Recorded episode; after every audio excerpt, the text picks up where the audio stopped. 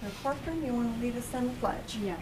pledge allegiance to the flag of the United States of America and to the republic for which it stands, one nation, under God, indivisible, with liberty and justice for all.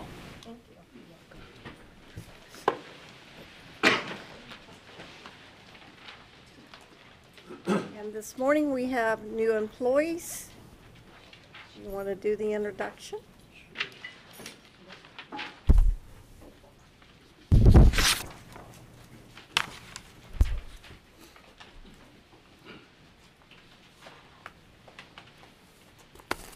Morning. Hey, Morning. Bruce. My pleasure to introduce our two newest building inspectors this morning. Um, First, we have Ken Brown. He's, uh, he comes to us from Brown County. Um, He's been in the construction business all of his life. And um, he, uh, his, his main interests are church and family. And we're, we're glad to have him. Thank you, Ken. Also, we have Jason Brinker. Um, He has many years of construction experience as well and is a journeyman electrician. Um, Jason is an avid sports fan. Who dey? And uh, both, uh, both gentlemen look forward to a career in building inspections. So again, we're very thankful to have these guys on board. Much needed. Thank you. Thank you. Thanks for coming, and we need you, so, thanks. Susan, you have some new employees? Maureen. Morning. Morning. We have three new employees. You guys can come on up. Come on up. I'm sorry, sorry. Like we're. Well, I was, they were scattered and I walked in.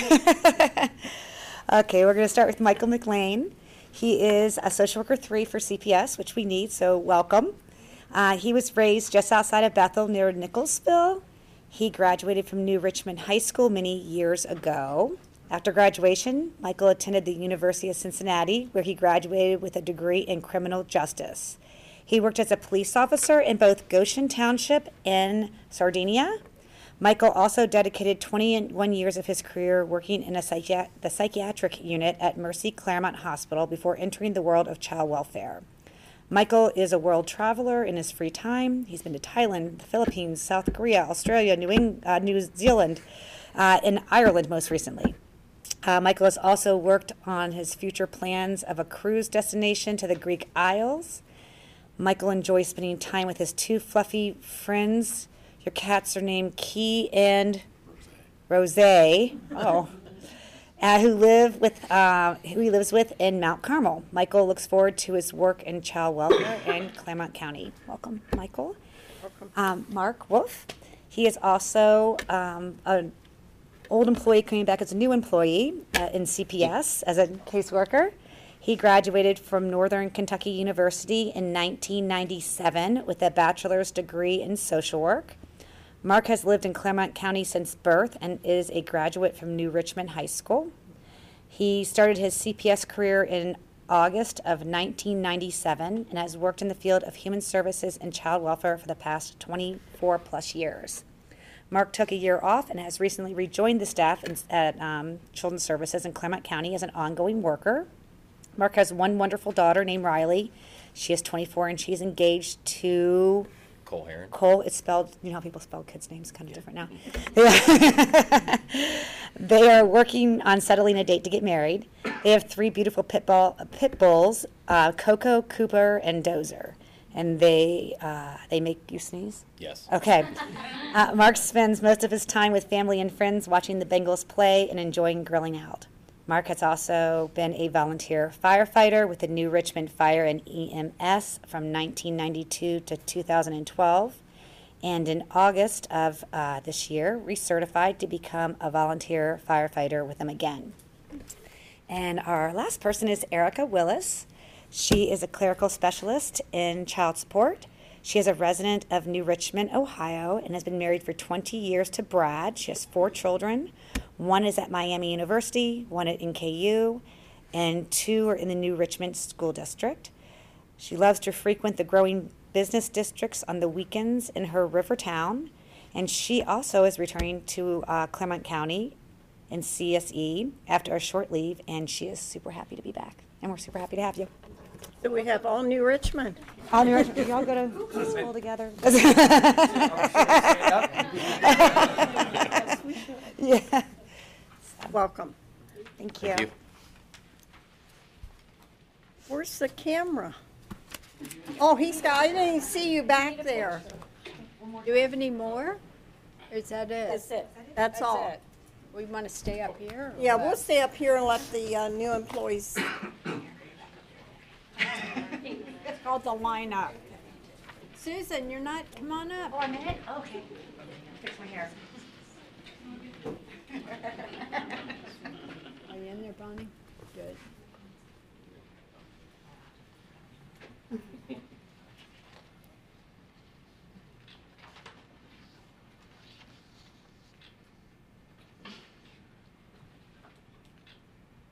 thank you. Welcome, everyone. Welcome, everybody.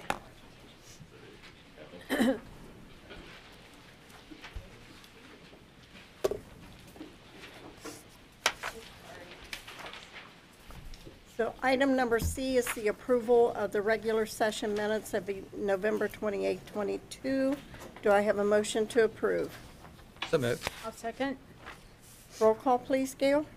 Commissioner Painter, Yes. Commissioner Corcoran. Yes. Commissioner Batchelor. Yes. And this morning, we have a couple presentations. The first one is Kevin Fink from Gallagher, going to give us an update on our liability insurance overview. Yes, please. Thank you. Uh, Good morning, Commissioners. Morning. Hi. Again, I am Kevin Fink with Arthur J. Gallagher and Company. I serve as the county's insurance broker and risk management advisor.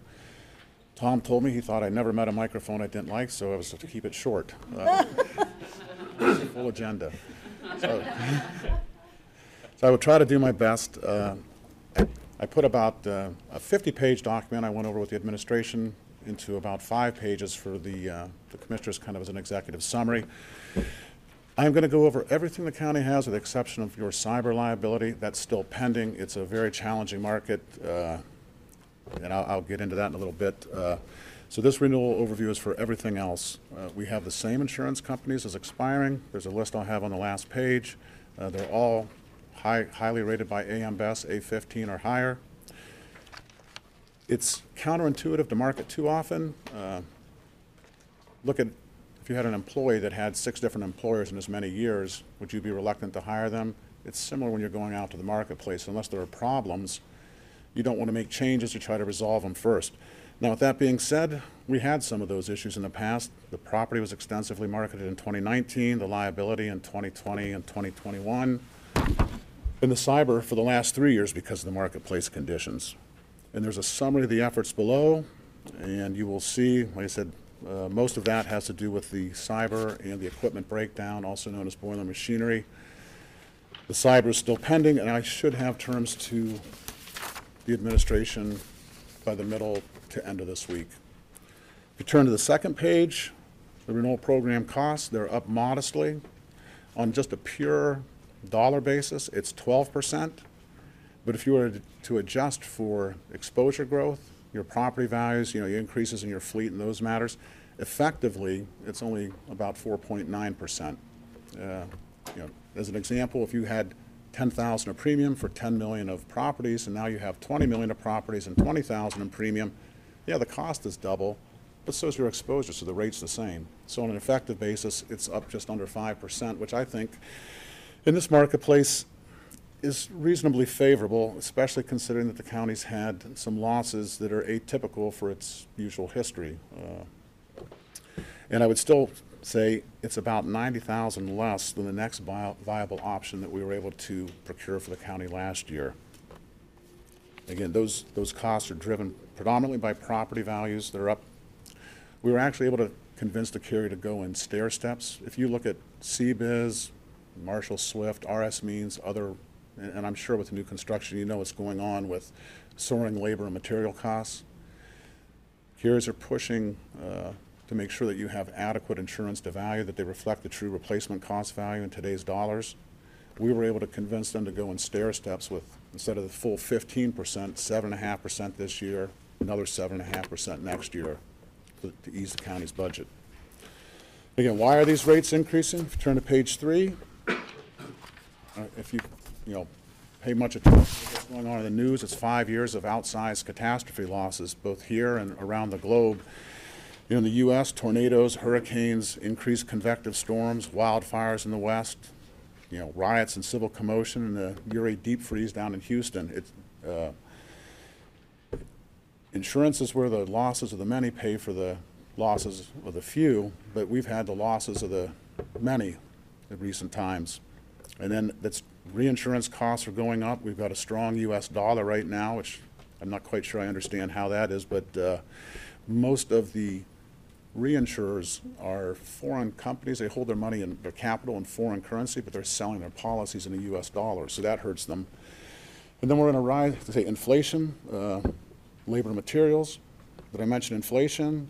The value, you know, rates, th- their bonds, when they have to sell, like Hurricane Ian, they have to sell those bonds at a loss because we're in a rising interest rate environment. And then did I mention inflation? Uh, There's less capacity out there because some investors chasing returns would invest in what are called catastrophe bonds. So again, that increases the amount of capital. Well, with higher rates, they're finding safer investments that are getting them the return that they want. So the cat bond market is not what it used to be.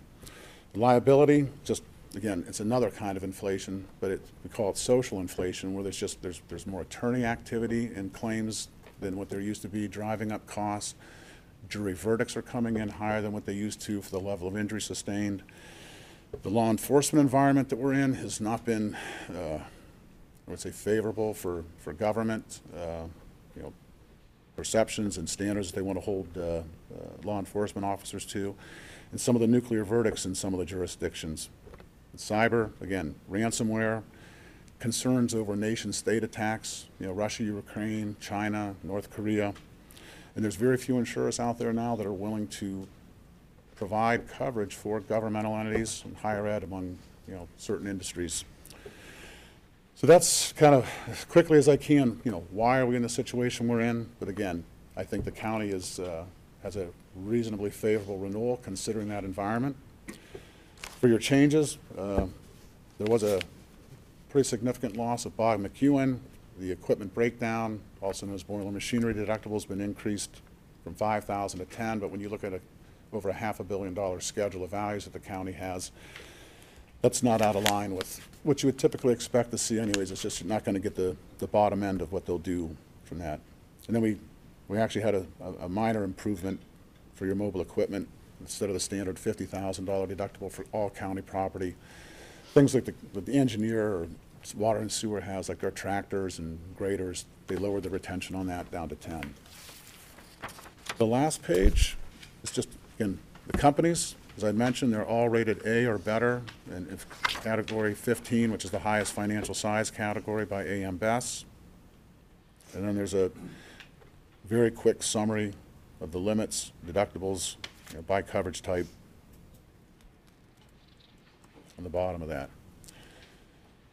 That's as fast as I can go. Any questions? I said, I, I've gone through it in much more detail with the, with the administration. Uh, They are, I think, recommending that we go ahead and renew with the carriers I have put together here, and I'm hoping that uh, the board will approve that. Otherwise, uh, Merry Christmas and thank you for your time. Thank you. Thank you. Thanks. Mary, you're up.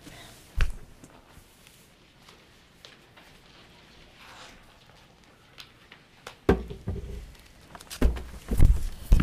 right, I'm not going to be as quick as Kevin. You're not going to do it, I could try, and I know a lot of people would like that, but um, I don't know that it would give you the information that you, you really need. Um, We have all, you know, discussed this preliminary draft with each one of you individually. And uh, we've come up with uh, some summaries that we'd like you to take a look at.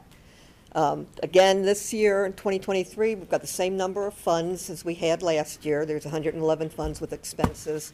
Um, We've gotten rid of three, they added three new ones, but washed out.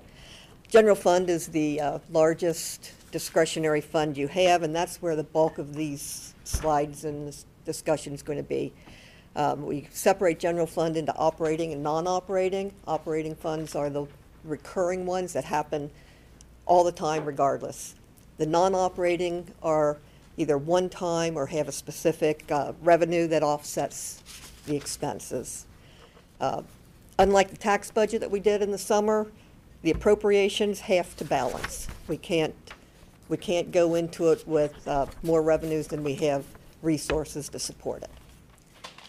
So the annual estimated operating revenue, I've got a, a trend summary here that shows you um, where the various revenues in general fund come from. Property taxes are pretty, pretty flat. There's, um, they're only affected by the revalue years, and so those are just going up slightly next year. Sales tax at $37 million is the, the largest source we have, and you see that there's been a pretty good jump in that since 2020. We expected that to go down with the pandemic, but because of the Wayfair decision and we get the sales tax on um, internet sales, we really didn't see that, that drop. We, we're- we should bring in about 37 million this year. We kept it flat because of the economy with the inflation. We expect that discretionary income is going to um, be reduced for people, and they're not going to spend as much. That, uh, that could change, but that's where we're heading into that. Licenses and permits are essentially from the building department. So we've been growing in development in Clermont County, uh, subdivisions, schools. So that's the largest piece there. Uh, With the housing market over the pandemic, it really has grown. The rates were down, people were refinancing and building. So um, we've really seen a pretty good uh, growth in that department. The, the uh, other group is intergovernmental revenues. The biggest thing there is our casinos. We bring in about $3 million from the casinos each year. Um, Then we have the indigent defense is expected to go up and, well, to stay right about 90% next year. We made it to 100% for a brief period of time, but the state didn't take into consideration some of the changes that individual entities were making with the rates of reimbursement for the indigent defense attorneys and uh, in- increasing their indigent defense. So when they said that they would be able to reimburse us at 100%, it allowed for some growth, but not the growth they've seen, so it's been cut down to about 90%. The other large ones that we have in the intergovernmental are the local government funds and the homestead rollback.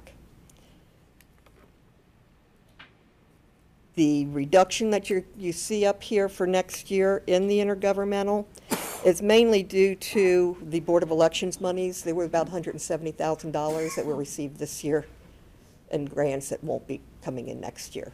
So it's all tied to the elections. Charges for services include uh, the property transaction-related fees. So 4.2 of that is conveyance fees. And you'll see um, further on when we talk, the, in- the non-operating piece of that is the economic development dedicated conveyance fee.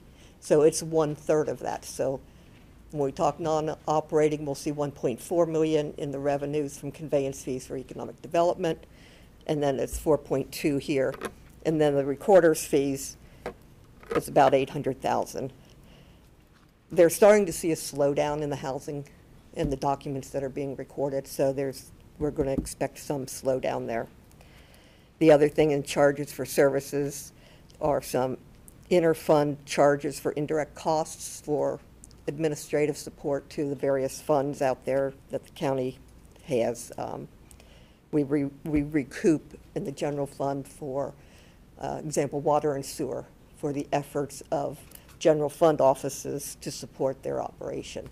So when we, when that's all said and done, we bring in about another $1.8 million for that, for those services. We also have tax settlement fees for the auditor, we have court fees in that, and uh, the 911 charges are also included in charges for services. Right now, there's about 400,000 that is charged back to the various townships, the users of the 911 system, uh, and that is considered an operating expense of the county. Investment income, that's uh, on the other, the flip side of this economy that we're in. We're seeing that the revenues in there is, is planned to go up from $1.1 million to about $2.5 million. So that is a bright spot, if you want to look at it that way. And then uh, fines and forfeitures are just that, that's, those are the court costs that, that go through there. The other revenues include, the, the bulk of that is a $500,000 surplus from the title fund for, you know, statutory fees for the title. Um, If there's a surplus that's not needed for the title operation, they give it back to the general fund. So we, we count on about a half a million dollars there every year. And then on the, also included in there is about four hundred and forty thousand for insurance. The premiums that Kevin talked about just a little bit ago, general fund pays, but because of water having other, um, property, the values and engineer, they pay a portion back to the general fund. So that's about four hundred and forty thousand dollars of it.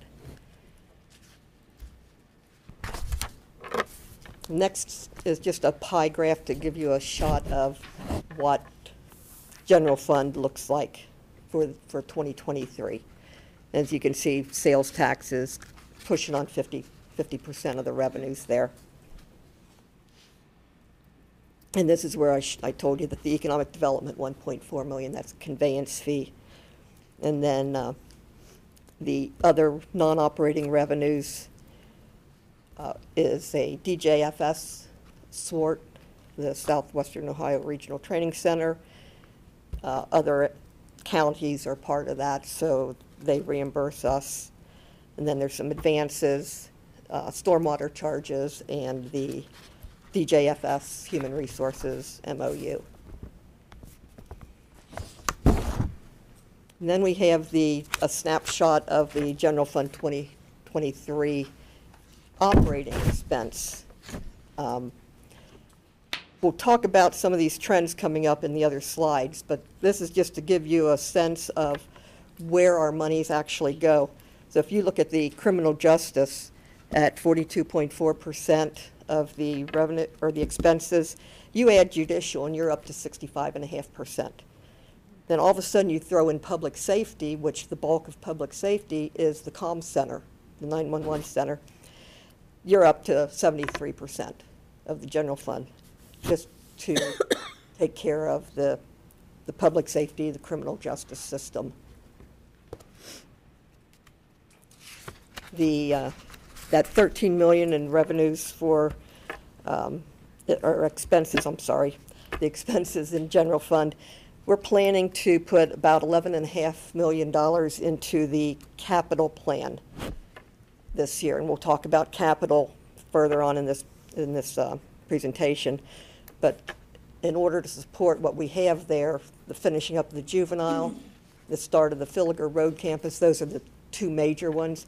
And we've added over the years in our um, cash balance in general fund so that we wouldn't have to go out for bonds for any of these major projects coming up.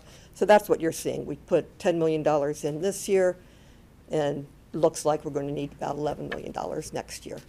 So that's the expenses there. So then we touch on some trends in the criminal justice. Criminal justice is nothing but. It's, it's- it is what it is. Um, 2020, it looks like there was a reduction there at $22 million and going up into $30 million next year. But you have to keep in mind that over 4 million was offset with CARES money in 2020. So really, the expenses for criminal justice in 2020 would have been 26.6 million. So there would have continued to be a, a nice growth there. Common Pleas probation is what's uh, showing up there. And there, they have a classification plan structure. And so the small increase is what's covering their existing plan.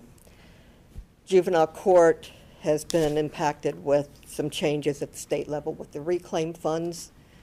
Uh, This should be the last year, I think, that they're moving people out of the reclaim program into the general fund in order to meet those new guidelines. So there's been some, you know, larger increases there, but you'll also see the increases for the uh, detainees' food and medical care and electronic monitoring in juvenile court. Municipal probation has had some changes in staff, so they're actually looking like they're dropping a little bit, but they've had some retirements of long-term employees, and so the new ones don't start as high. The sheriff's operations is over seventy-seven percent of the criminal justice. Um, If you take into consideration the miscellaneous, which really, they are all related to the sheriff's operations, they're just not directly budgeted to him. So it's the sheriff and the jail, the miscellaneous or the extradition costs, the drug unit match, um, the CASC program. Now, the CASC program is what you're seeing the impact going from 500,000 to 800 in the miscellaneous because the SOARS grant that mental health has subgranted us with for support of the CASC, the SOARS grant was reduced by 30% to mental health. And they in turn reduced their funding of CASC by 50%. So that added, that's essentially the increase there. Um, Also, the sheriff's bargaining will start late 2020 2023, so we've had to budget for the uh, labor negotiations. Next slide is our judicial system, which covers all of our courts, our clerk of courts, and then uh, the the prosecutors area. The first one you see under BCC, that's really just the Court of Appeals. There's an allocation for the 12th District. Butler County bills us, and there's just been some delays there, so we've got about two years built in there, plus it's built based on population on the allocation. So we should see a little bump in that. The um, domestic has implemented some um, staffing changes that require the magistrates to increase from part-time to a full-time position. Juvenile court took, a took um, a pretty good increase here, but that is related to the indigent defense schedule that you adopted earlier this year.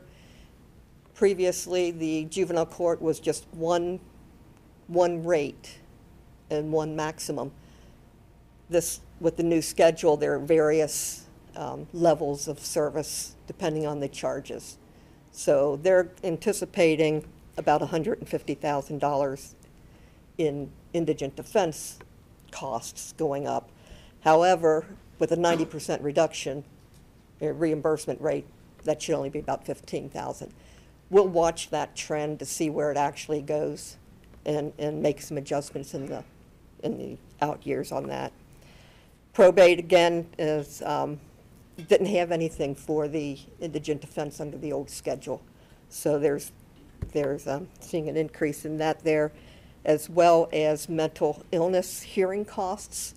If, if, um, a county resident goes to a hospital down in Cincinnati, for example, and has to have a hearing before the probate judge to see if they have to be, um, held for evaluation. Hamilton County then bills Clermont County, the county of residence, and we have to pay that. It's a rather new thing that's happened. Uh, Hamilton County started doing it, and now the other counties are all following suit. So we're seeing some increased costs there, and I think we saw some increase in this year's appropriations that were related to that.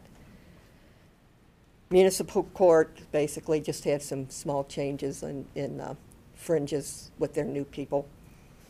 Prosecutor increases for some staff changes and also increases in the Westlaw access, as well as the elected officials increase, and that you're going to see across the board. Um, Elected officials rates went up 1.75%. Public defender, we've added some money for the use of experts for the public defender. Previously, they had to go through the court to have experts, and there was kind of, it just wasn't as clean as it could be. This way, the public defender can hire their own experts and use it that way. Otherwise, it was common pleas court, for the most part, that would uh, pay for those. So we haven't reduced it yet because we don't know where it's going to, um, but common pleas should see a reduction if the public defender uses some experts in their, their hearings. General government is where the Board of Commissioners fall. These are the administrative offices. Um, The auditor just has some minor contractual changes and some staffing changes. Engineers tax map, they had a retirement, so that's, that's backed out of there and lower, in- lower rates. The uh, Board of Commissioners in here include some tax settlement fees, the contribution to Soil and Water Conservation District, uh, the Fair Board, OSU Extension, that had some increases.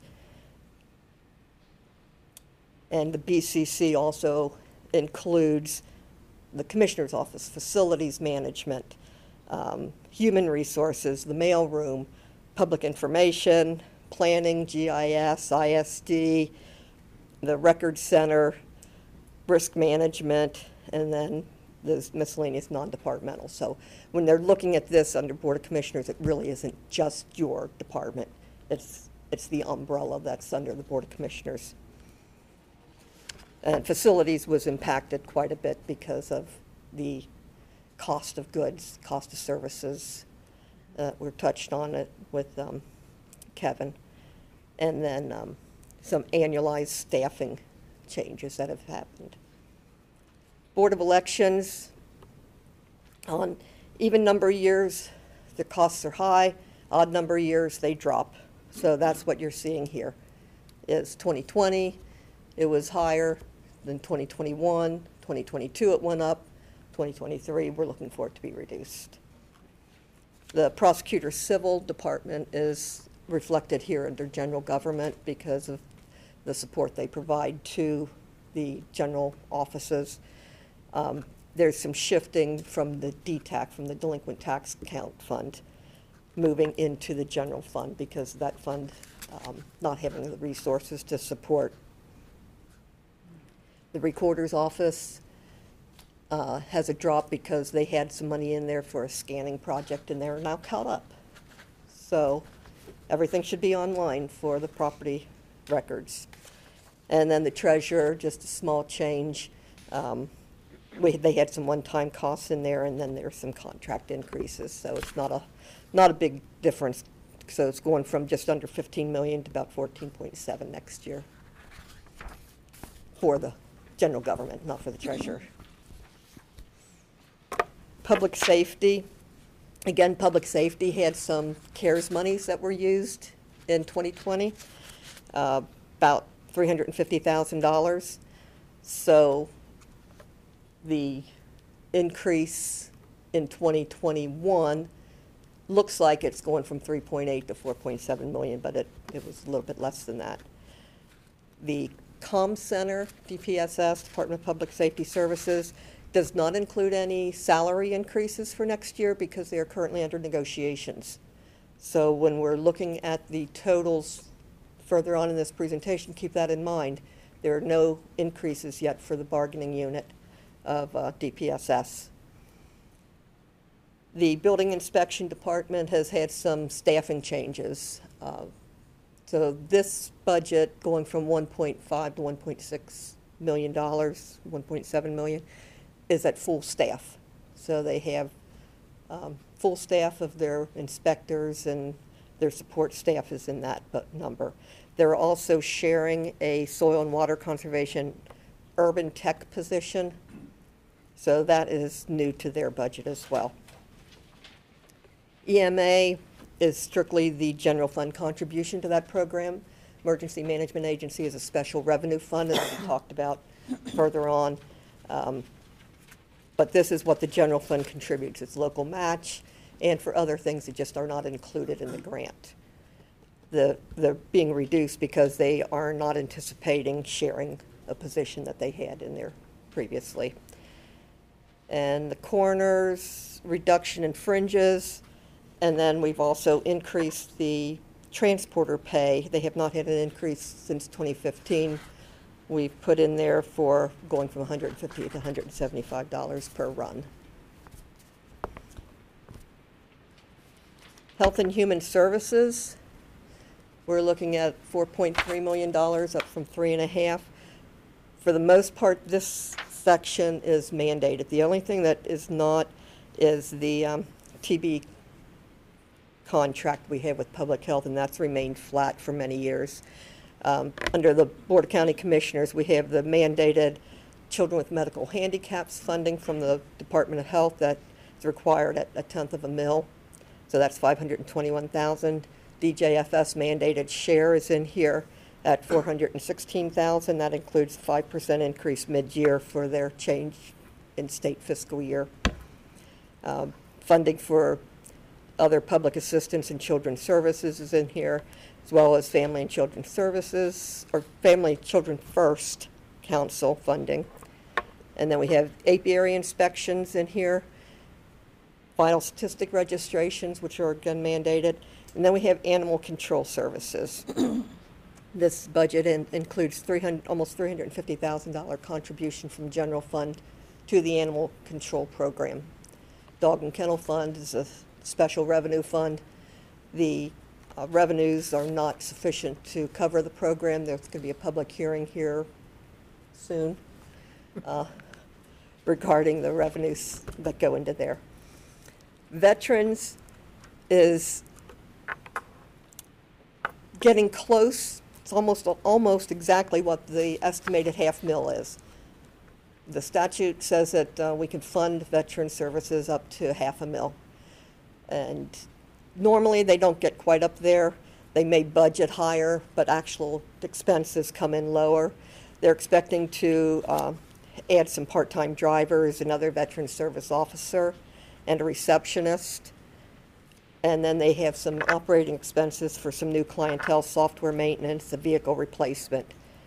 Um, And then they expect assistance to go up with the, with the way the economy is headed.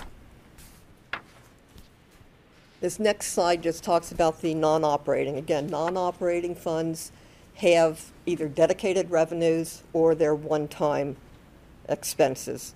So economic development, we have them budgeted at 790, going down slightly from 814 budgeted this year. Um, What they have in there is um, a request to fund some possible development projects. So in that $800,000, there's about 465,000 that is for projects that could come through the county. In 2020, there was 1.7 million transferred into the Development Capital Fund for the track funding. So that's where you see the larger amount in 2020 for economic development. DJFS is just strictly the SWORT expenses, and it's in line with the trends. The criminal justice is down due to the cask funding.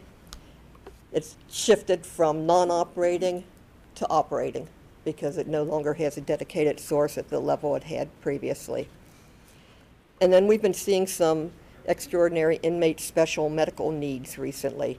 So we were putting some money in there to cover those so we didn't have to come back for uh, supplemental appropriation when those, when those things arise. The judicial is strictly for the juvenile court rent. That should go away once the expansion is complete and we move people into that building. So that's about $21,000 that'll go away from here.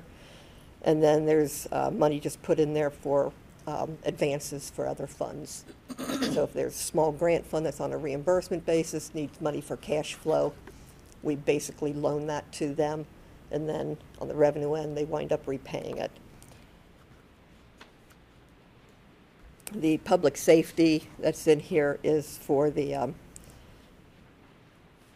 building department had some overtime related to their Energov conversion in 2021.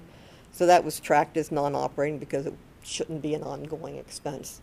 And then we just have some money for advances in there. And I'm sorry, I skipped over Health and Human Services. That is the uh, stormwater funding. So that comes in, and then we have a contract with Soil and Water Conservation District under an MOU. Then the last thing you see here is the retirement or vacation payouts. We track those as non-operating because um, they happen once, you know. And also, we have, some officials have policies to do vacation payouts. So as long as their staff keeps a, a certain level of vacation, they allow them to um, turn in, cash out up to 80 hours or so each year. And then that saves us money in the long run because you're paying it out at current instead of where they may have some increases.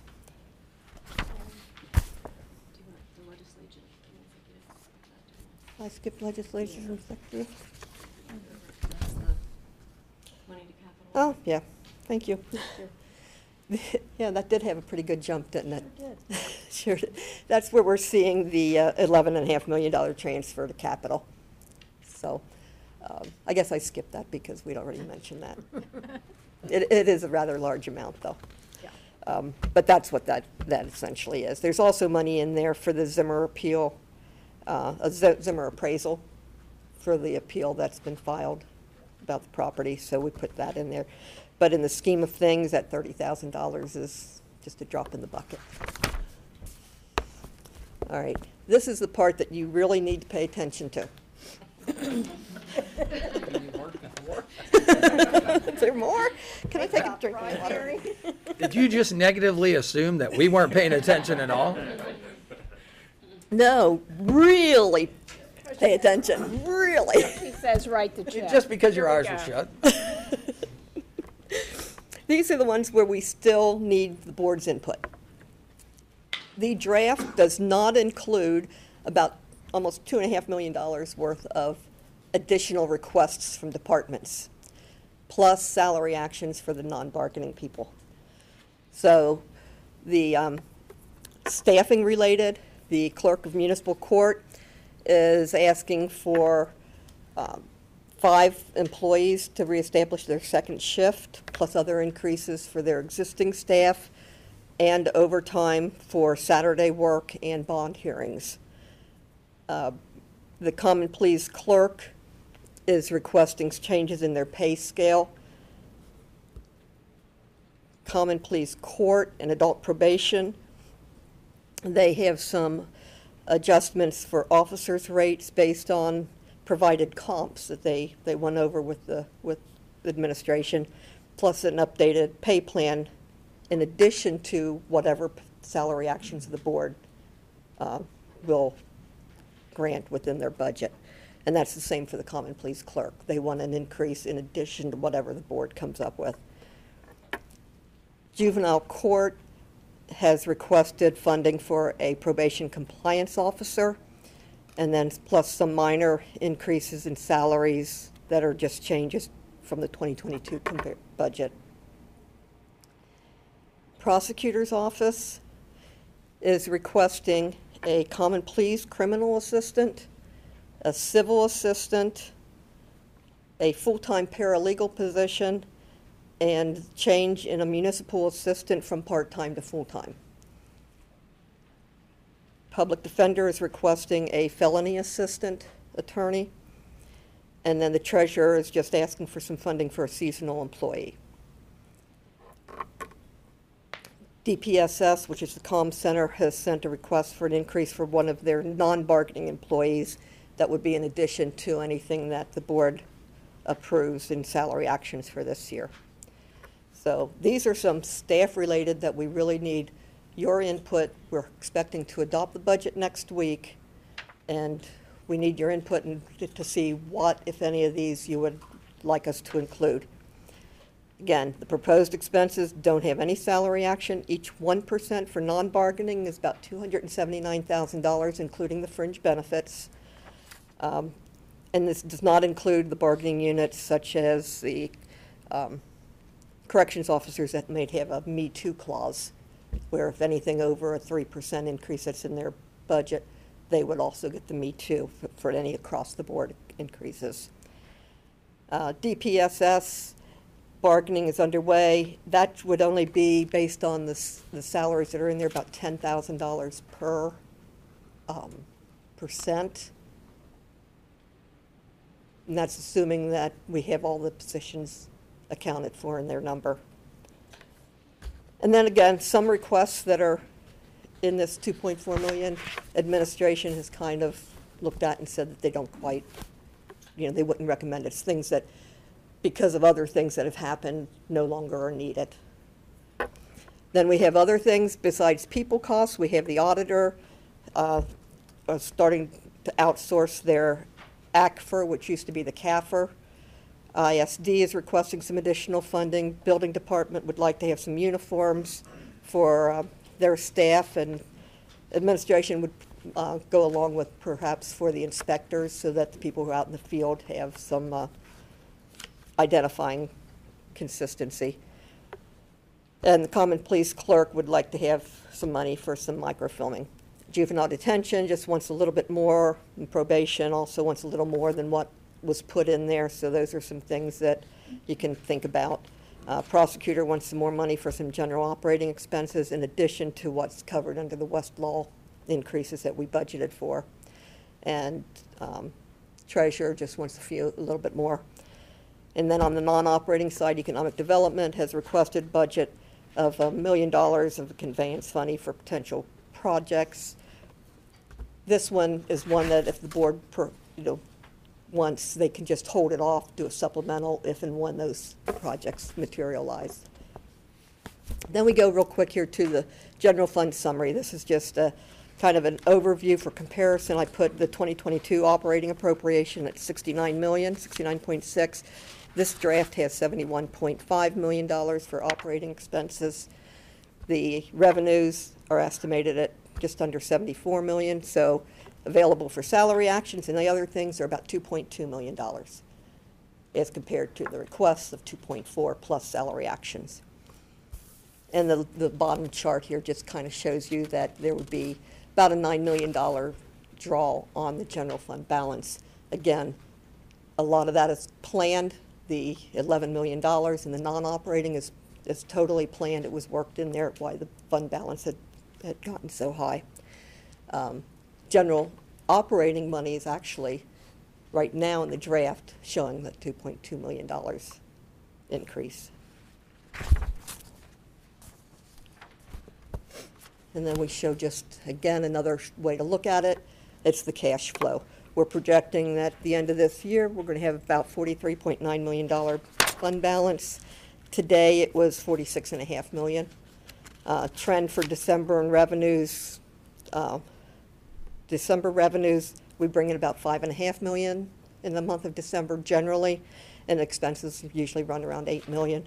So we're looking at just under forty-four million dollars as a year-end balance.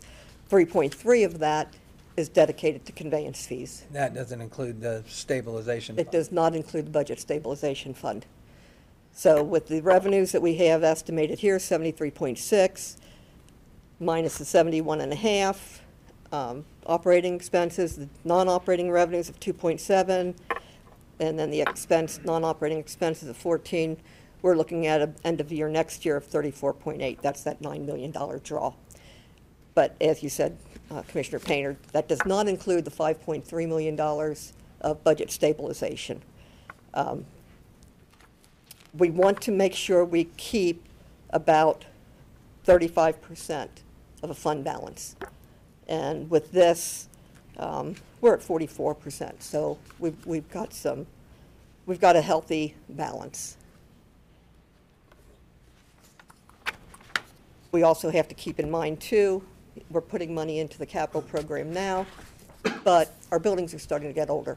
So we might want to start thinking about building that balance back up again so that uh, we can cash fund. All right, on to other funds. We've got the pandemic-related funds. CARES Act is done. We had to spend that by the end of last year, and we did. Money came in, money went out. So we brought in about just under $10 million, and we spent that. Then we had the ARPA funds. We received 40, just under $40.1 million in ARPA funds, and those must be expended by tw- the end of 2024. And with current 2022 expenses, we'll get into the specifics, uh, we've spent about a third of those monies. So we're moving right along. And then the new one down there at the bottom, the local assistance and tribal consistency funds. Um, The federal government is giving us $100,000. 50 came in this year, 50 will come in next year. Um, It can be used for any governmental purposes, and from what we can gather, there are no time con- restrictions on that, but the board does need to, to consider what uses uh, they, they would plan for those. We did budget for the 100,000 next year, so it's available once you determine what, how you want to use it. Just for general, Or we can use it for general purposes. just revenue in the general fund, though. Yep. You don't have to designate. Just this past week in Chicago, the Assistant Secretary Treasurer was, was actually there. He talked about these particular funds. And over 800 uh, qualifying counties so far have not uh, filled out their registration to actually collect that money. So he was really, really surprised that, you know, when the money is available for any purpose that you want to use. And he stressed the flexibility of those funds where that counties could use them on any governmental purpose that you, that you Right, the, the general fund expenses. Yep. Any of those we could use that for. Okay. Uh, The ARPA funds, this slide shows you where we've used it so far. Uh, These are, the ARPA funds are more restrictive than the CARES Act monies were. So there was a formula that the US Treasury put in place that included a 5.2% growth rate for revenues. So the monies that we could identify as lost revenues under that formula can be used for um, more than the regular ARPA monies. The regular ARPA funds are restricted for water and sewer improvements and broadband infra- infrastructure projects. So we have spent 10, almost $11 million on spent or obligated, $10.9 million on water and sewer projects so far this year. Broadband an allocation, we put $10 million aside. That's uh, still not finalized. So there's uh, $6 million that, of those monies that are just either going to go towards more water and sewer projects or broadband as the board sees fit when that comes. The revenue replacement amounts to about $12.4 million, and that, that can be used for any general fund purpose. So what we've done to date is used $4 million of that for road resurfacing, because road resurfacing was not one of the items that was under the restricted funding. Um, We've done the Buck- Buxton Roundabout, half a million dollars went there. There were some projects in Loveland for a sidewalk and bridge repair, and then just some miscellaneous other projects. So these have to be obligated by the end of 2024 and fully expended by the end of 2026. So there's, there's some flexibility still in, in that, in those categories. The other pandemic-related are those emergency rental assistance funds, and these are um, administered by DJFS. The ERA one funds are finished. They were finished at the end of the year. Um, And a lot of that was returned because it hadn't been spent because of the timing of all the regulations and getting it all set up. But under the ERA two, revenues for 2021 and 22 so far has just been about $4.8 million, almost 4.9 million. And the assistance that's been expended is 3.1. So they're, they're doing a good job of getting those monies out to the people who, who need those, those monies. The only caveat here is if you received other assistance from any of the other federal programs, you can't use these monies. So um, we have a contract with Community Services to actually run the program. It's administered by DJFS. I'm trying, guys. All right, we're talking about the other funds. Um, The biggest category, has the, the most breakdown, is the Health and Human Services. So this is a trending of the non-general fund and non-COVID monies that are under the board's appropriation authority. So Job and Family Services uh, is up just under a million dollars, and that includes their public assistance funds, children's services funds, which are essentially flat, uh, child support, and workforce development funds. There have been some changes in in vacancies. They've had some staffing issues, so we've plugged in some of those vacancies, but not at 100% staffing to, um, to accommodate their, their department. So you'll see still about a million dollar growth. Uh, Developmental disabilities, and I'm going to hit just the highlights. I'm not going to hit every single one here. Uh, Developmental disabilities is down about half a million dollars. They're anticipating that the revenues that they had, or the renovations that they had budgeted this year are going to be finished, and they had about one and a half million dollar projects on their uh, Wildey School roof and windows projects. So those should be completed. And they've also had some expansion in their waiver services fee, uh, pro, I, I guess I'm talking too much now, sorry, guys.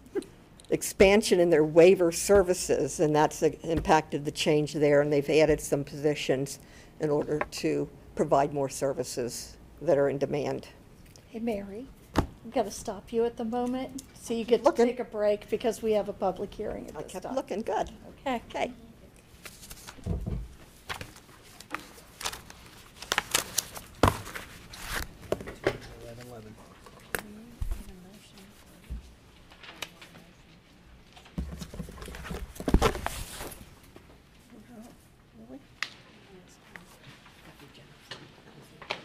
Tom, do we have to have a motion to go out of the regular and into the hearing? No? Uh-huh.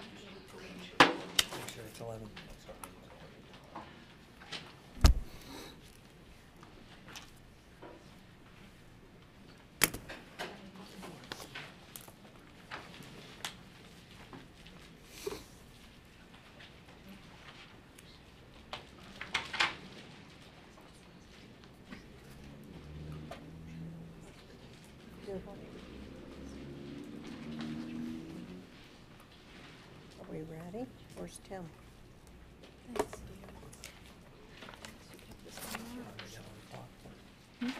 Yeah. I have to read all of this? Uh-huh. I have to read all of this? Yes. Are we ready? He was here a second ago. He's chasing a dog, probably. Eh?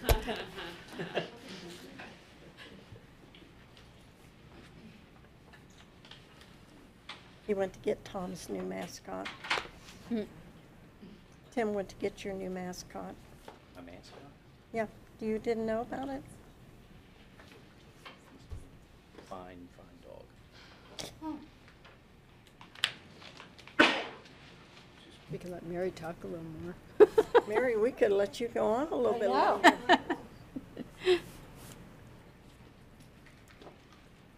We have a public hearing at 11, as soon as we get our participants here.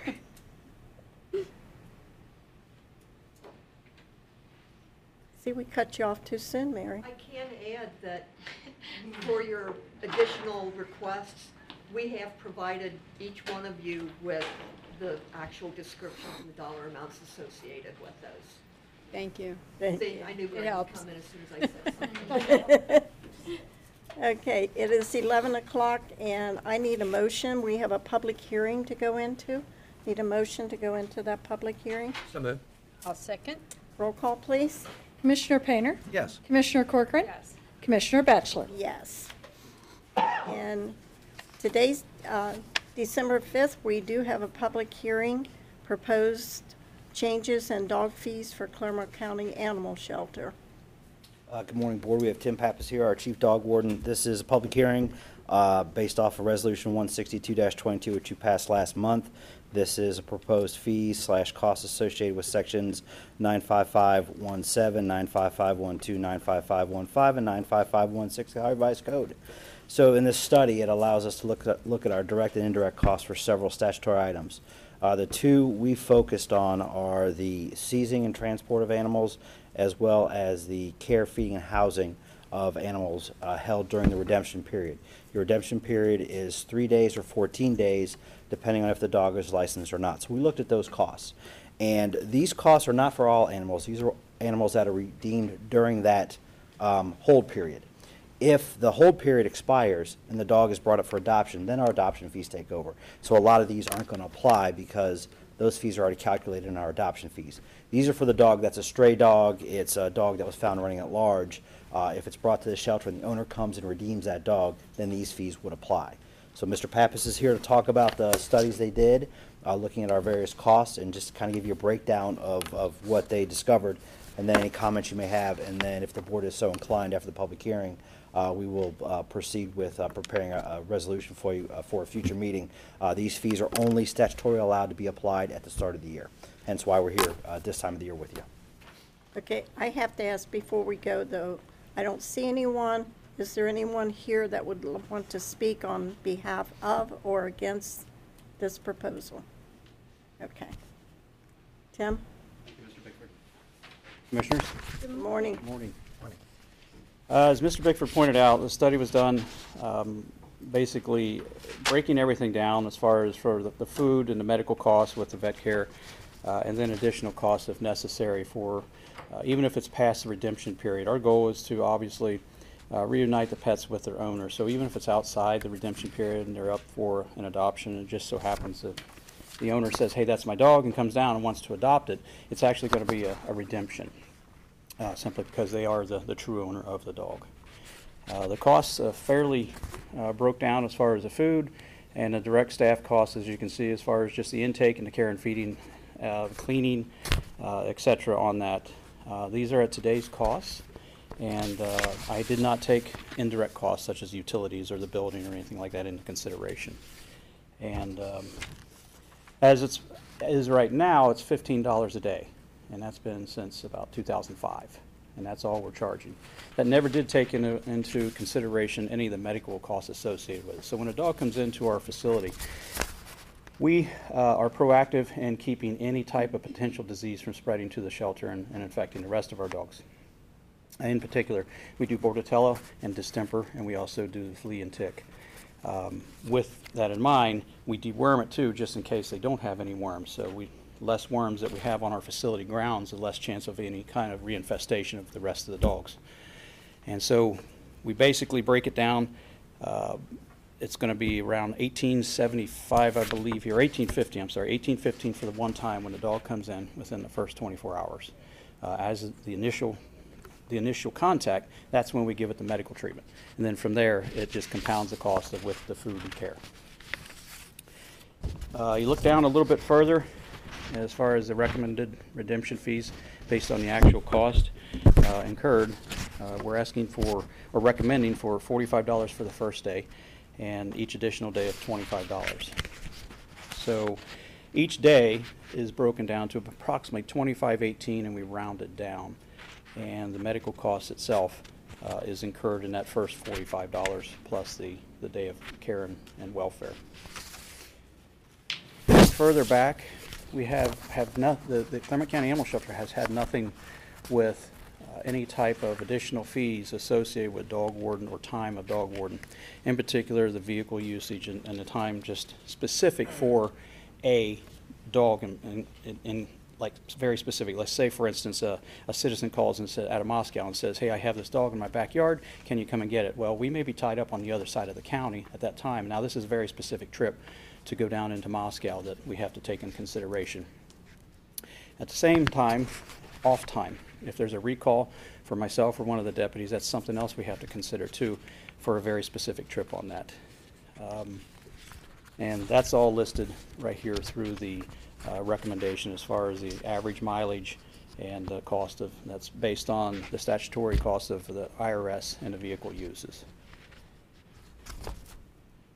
I did include a few of the additional uh, recommend, re- redemption fees for the seizure and transport uh, and how it relates to our neighboring counties. There's Brown County, Warren County, and and Hamilton County care listed. Now, the, the key to this is they're all humane societies. So they're not, on- they're not using taxpayer dollars for the most part. They are actually, you know, a nonprofit and they can raise as much money as they want and spend as much or not as much in a case like this to afford the citizens a, a a possible uh, break if, if, if at all possible for the monies that they're able to, to um, uh, get from non, you know, uh, fundraisers and donations and things like that. So the, the bigger that they can draw in, the more that they're able to, able to give their citizens maybe a break. Whereas here, this is taxpayer dollars, so we have to watch every penny of it, and that's what I took into consideration.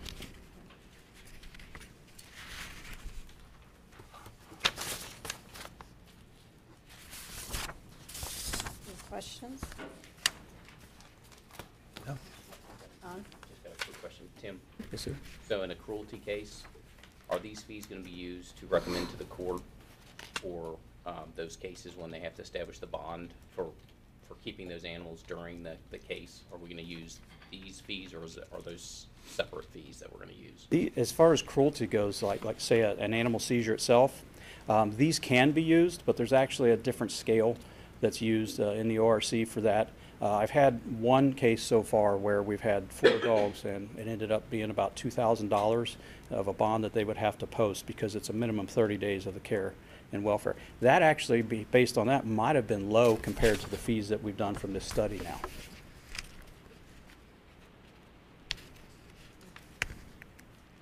Any? No. Gail, have you received any correspondence from anyone about this hearing? I have not. Have you received any, Mr.? Any, any correspondence Correspondence. regarding this? No, we have not, not as of yet. No pro or con or anything?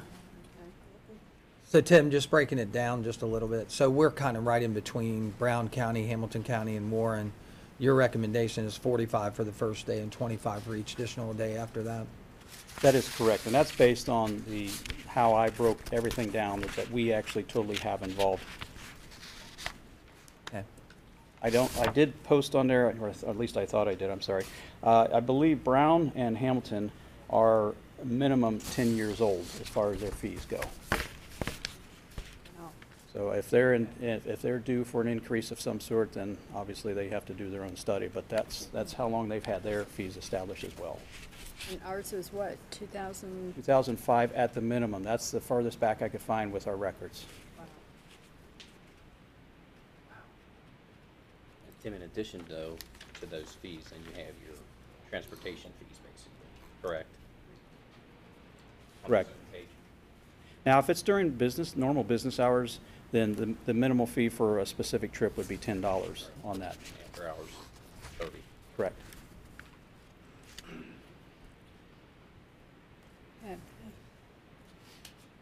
Mm-hmm. I will say that the majority of people that come in, they do not hesitate, no matter what we tell them. I mean, obviously, if we tell them an astronomical amount, they would, but they, they want their dog back. Everybody, you know, if anybody has owned a, a pet or a dog especially, they're, they're very fond of them, and they, they seem to be that they would pay it at, at any cost. But here, we're just asking for the minimum, just to cover the taxpayers' dollars, um, as far as our expenses go.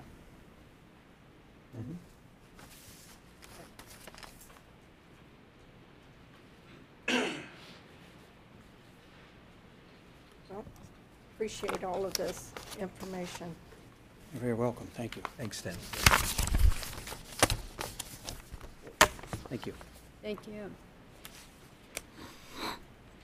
So Thomas, this is something that we will come back to later and, Yeah, if the board wants to make any comments, but they would have to come back with a resolution to establish those fees at a later date, but before the end of the year.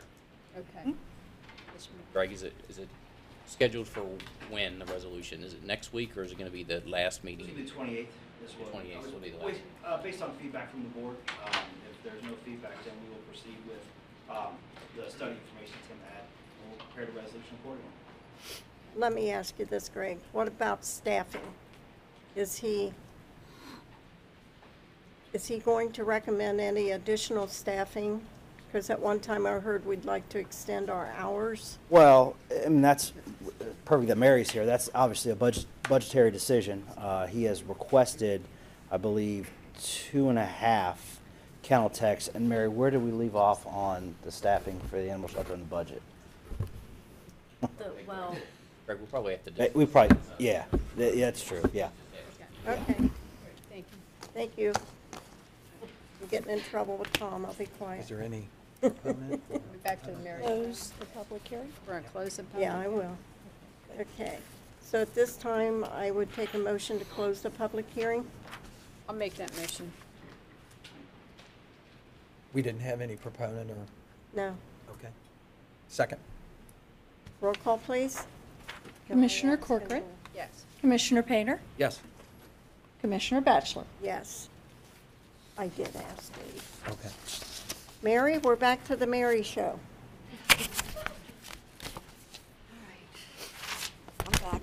You have to excuse me, I have not had my can of Coke this morning, so you know. Oh, Somebody go get her one now. That's my Well, caffeine wait a for minute, today. maybe that's, maybe that's good, though. Go ahead. Maybe I could have talked faster if I had had that. All right, we left off on the other funds, other than general fund and other than the pandemic related. So we're looking here at the Health and Human Services, and these have more uh, fund types in this category than any of the others. Um, Talked about JFS um, with their public assistance, children's services, child support, and workforce development funds, uh, developmental disabilities, where they had a construction project, they backed that out, and then they have had some increases in their uh, waiver services, that has required increases in staff.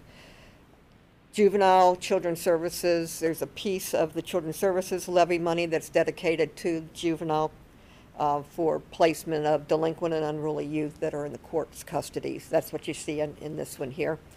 Animal control, what Greg was talking about. Um, Animal control includes about twenty thousand dollars for the auditor's licensing fund out of the dog and kennel. And then the balance is for the commissioner's statutory uh, requirement for the needs and care of lost and abandoned dogs. So, in Mary? general, go ahead. Maybe I missed it. Um, community mental health, what did you say on that one? I didn't say anything on mental health, I skipped them. Okay, uh, see, I was just making sure it wasn't You were my paying copy. attention, thank you. You're welcome. mental health, there really isn't a lot of change. So, you know, they've had some of their grants that went up and some went down, um, since they're going from nine point six million dollars down to nine point five nine, you know, so there really isn't a, a lot of changes that they're seeing there. They had some staffing changes with their director retiring last year. So there's a new director and the way she's setting up her programs, I, I think some of that's still in flux. So there was, there was just not a whole lot to say there. Senior services is kind of, um, there's not much change in there. They have the levy funds that come in. We contract, board contracts with Clermont Senior Services. CTC, um, is, acts as a pass-through for the transportation piece of the seniors, um, under a separate MOU. So that, that is strictly the, the estimate that comes in from the levy funds. So then we can, we drop down to the animal control. This has the staffing level that um, Mr. Bickford has worked out with the animal shelter to determine what level of funding is needed, what level of services. So we're going from, you know, $400,000 program roughly in 2021 to close to $600,000 for this year and next year. And that's where in general fund, you saw that the request was for around 300,000 in general fund contribution to supplement the, the um, license fees. If you include, you know, if you increase the fees, then that amount from general fund could go down because that was not implemented, it was not planned in the budget that they presented. Because they didn't know where that was going to go. So right now, you're expecting a six hundred and twelve thousand dollar commitment there, but that six hundred and twelve will be offset by the fees that are collected? Right, any of the increased fees. Because right now, that 600,000 includes general fund contributions, dog licenses, sales, kennel fees, adoption fees, um, court fines. So that's all, that's all included in there. So about half, a little better than half is covered, around half is covered by the, the dog sales programs, and then the commissioners supplement the balance. Um, let's see. You have another question? No? Okay. The juvenile 4E and indigent drivers alcohol is just what it is. There's, there's grants involved and funding in there. Um, Domestic shelter, domestic violence shelter, we are statutorily required to fund a domestic violence shelter, whether it's with a local uh, shelter that um, submits an application for funding. If the board decides they don't want to uh, um, contract with that entity, the money has to go to the Ohio Attorney General, and the Attorney General then will use those funds for shelters statewide um, at their discretion. So regardless of where that money goes, we have to budget for that. So that's money that comes in from uh, divorce and marriage license annulments and, and those fees. So regardless of where that goes, I believe it was tabled. I don't know if it was ever brought back. Not yet. Um, But We were on a deadline too. We're on a deadline, I believe, um, We already, I think we've passed it. I think it was November 15th you had to um, and that's it. All award that, so. right. The section of the code is, just for your information, if you want to write that down, is 3113, 35, and 37. So those will give you the, um, the information. I believe I have it in this package here someplace. Thank you. All right, and then uh, down under miscellaneous, it's always been that septic system rehab fund that is run through our um, development office. This year, we also have the One Ohio opioid settlement monies that are in there. And that is coming in at that approximately $165.8 thousand dollars a year over the next 18 years unless other people join the settlement, and then that allocation will be changed um, as it's needed. And we, this year, we're putting in 331,000, which is two years' worth. It's the money that came in this year and the money that's expected to come in next year. Um, In addition to these local monies that come to, the- directly to us, 55% of the total settlement is distributed to a foundation at the state level, and I believe that's still in the progress of being established. And then um, app- counties, entities will be applying for some of those funds, and this foundation will review the requests and grant more monies or not for those specific projects. Then fifteen percent of the settlement monies go to the Ohio Attorney General as the attorney of record for Ohio.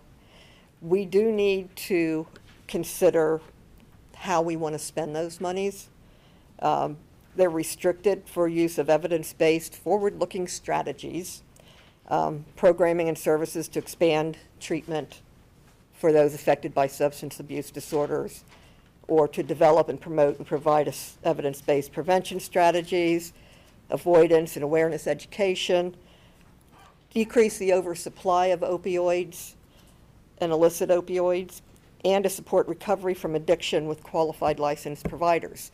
Now, with that section said, we may be able to consider using these opioid monies to offset costs for CASC. So we've, we've lost about $190,000, $175,000. um, 192,000, I believe, in SOAR's grant. Like 92. And uh, so we could consider using these as, as one of the uh, uses for those opioid monies.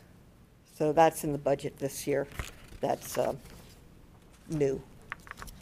And again, board needs to consider, they don't need for the appropriation to consider what to do with it, as long as we have it budgeted.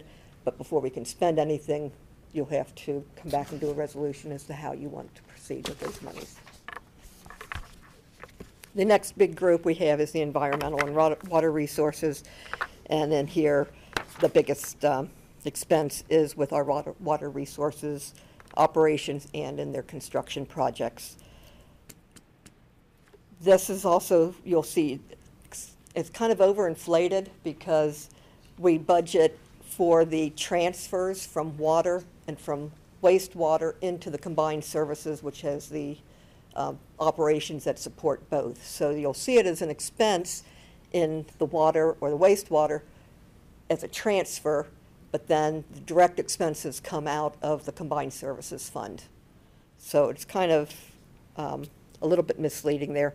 The, um, without the transfers, the expenditure increase is about $3.4 million next year. Uh, Transfers are in the neighborhood of anywhere between 4 and $5 million over the, the history of those funds. And water resources construction, all, that all base, is based on their capital improvement plan, so depending on what's going on there. Solid waste has a recent change to add $240,000 uh, in this year for the tor- tornado debris- debris and waste removal efforts out in Goshen area. Um, They've also have some increases next year that's all based on their solid waste plan that's required annually by the Ohio EPA. Soil and water conservation includes uh, uh, several grants that they have there for wetland restoration. And then um, their agricultural specialist and an urban tech inspector.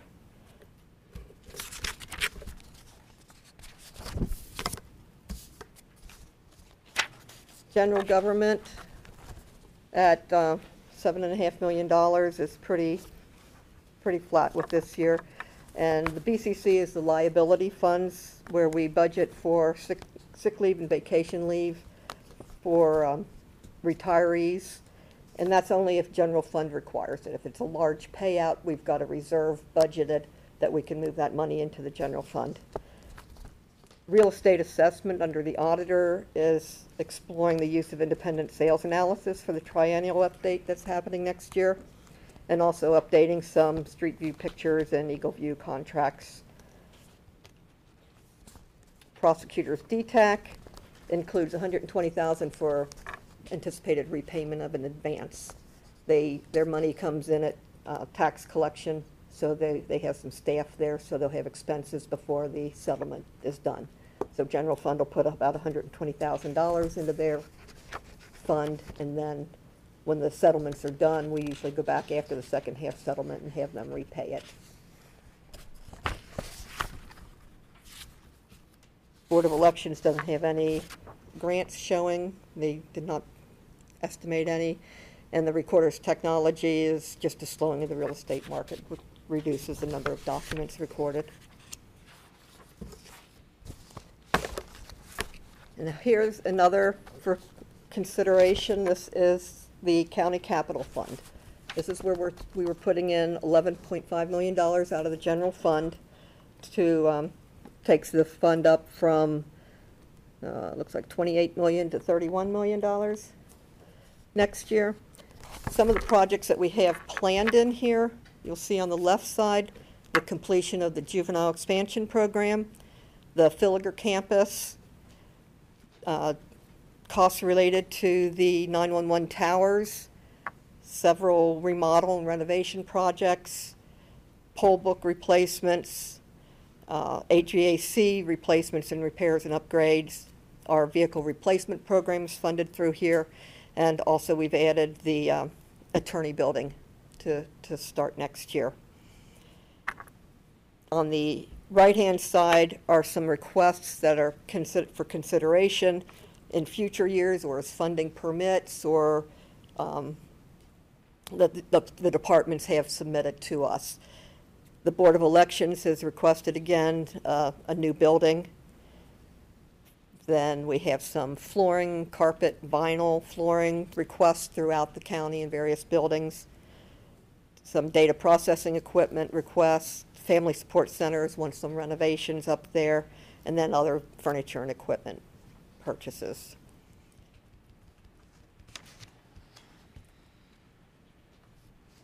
And I believe you were provided with a handout that went over some of these so that uh, you can take a look at that and see what direction you want us to go in on that. Um, We're limited to the resources in that, in that fund, and what we tried to do is that we don't have to go out and- and borrow money. So if it's in the right-hand column, it's just not included for 2023. That does not mean it's not in the five-year plan somewhere down, uh, down the road. So that's what you had to, to take a look at.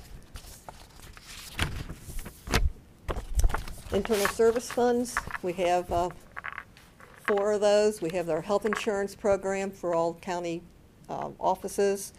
We have our fleet maintenance program, our telecommunications, which take care of all the telephones in the county, and then our workers' comp fund. Uh, The only thing really of note here was, is with the workers' comp. It includes the um, BWC rebates that we've received. Uh, They sent some of those back to the specific funds, 2.9 million in 2020 and 3.1 million in 2021. We don't have any more of those rebates coming in. In 2022 and 23, we're planning on using some of the um, monies that were left into that fund for some safety and security concerns, some updates that fit the uses of workers' compensation funds. Transportation includes the engineer and CTC and also the, uh, the RIDS. The engineers estimated uh, $5.2 million for road projects, including resurfacing. Uh, Jeremy went through his um, presentation last week. We have 1.8 million in bridge projects and then a million dollars for the TID, Transportation Improvement District. Uh, CTC has some um, CARES money that came into there. So they're budgeting to be fully staffed and also to, um, for about 900,000 for the purchase of some vehicles, park and ride shelter repairs, um, maintenance, and a routing system from various grants. So they've got some grant monies in there. And both of those agencies are really impacted with the rising fuel costs. So those have all been built into theirs.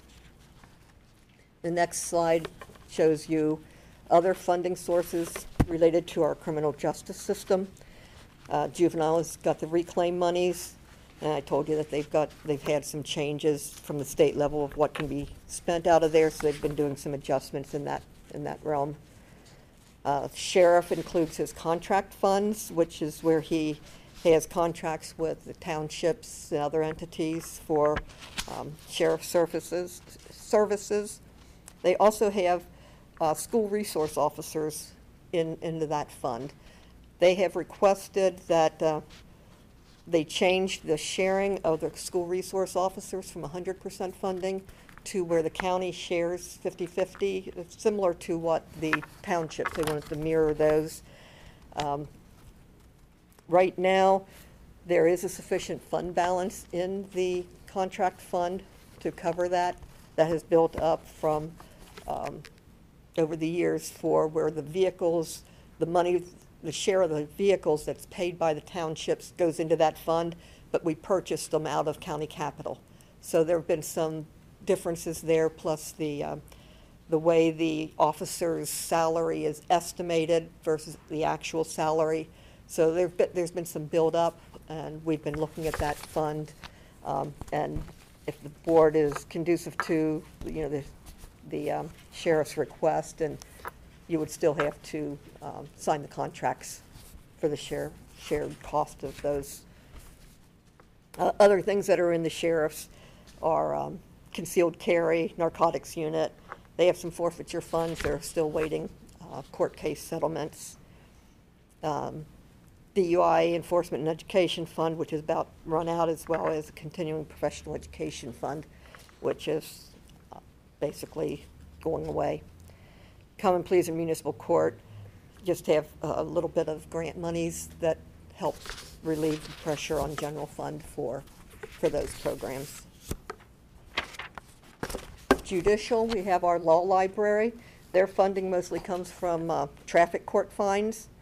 And they also have additional monies come where they charge other departments for access for their Westlaw. They maximize the cost for the Westlaw access in order to um, provide that countywide to attorneys and at a lower rate. But then they bill us, bill the general fund or the other offices, and then those, they have to reimburse it to the law library. Municipal clerk utilizes his computerization funds for basically the uh, comp man, the case management system.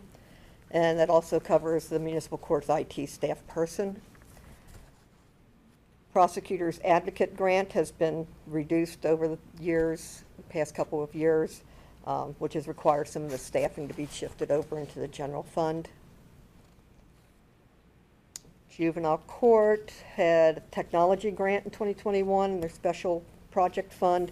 They also have uh, Victims of Crime Assistance, uh, federal monies that are in there, as well as, um, that covers money from the Attorney General for CASA, which is a court-appointed special advocate program. They have some computer funds and uh, family dependency treatment and family recovery court program that is funded in, outside of the general fund. Juvenile court common pleas, clerk, and probate, they all use their computerization monies to some degree for the support of their case management program. That system is being replaced out of the capital fund, but the courts are providing funding for that.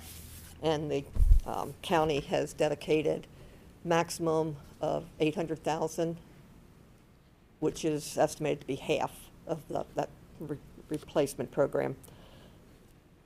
They've also received a couple one-time grants that is going to help reduce the general fund, or the county capital share. Uh, Domestic Special Project Fund uh, will include a part-time magistrate in '23, as well as some legal research materials and training. And then 2022, they, they're putting 400,000 towards the replacement of the Court View program. Economic and Community Development, the, this is basically the uh, Planning and Development Capital Fund and CDBG funds that are on this page. Um, The Planning and Development Capital Fund is for the track project, phases eight and nine. Hopefully you understand where that's coming from. Uh, Will likely be needed by ODOT during the first half of 2023. So we included that in the budget. Um, In 2022, 2 million went to the TID for the Aicholtz roundabout. CDBG, you're seeing an uptick in that one because of, uh, they're starting to catch up, get moving on some of their CDBG projects.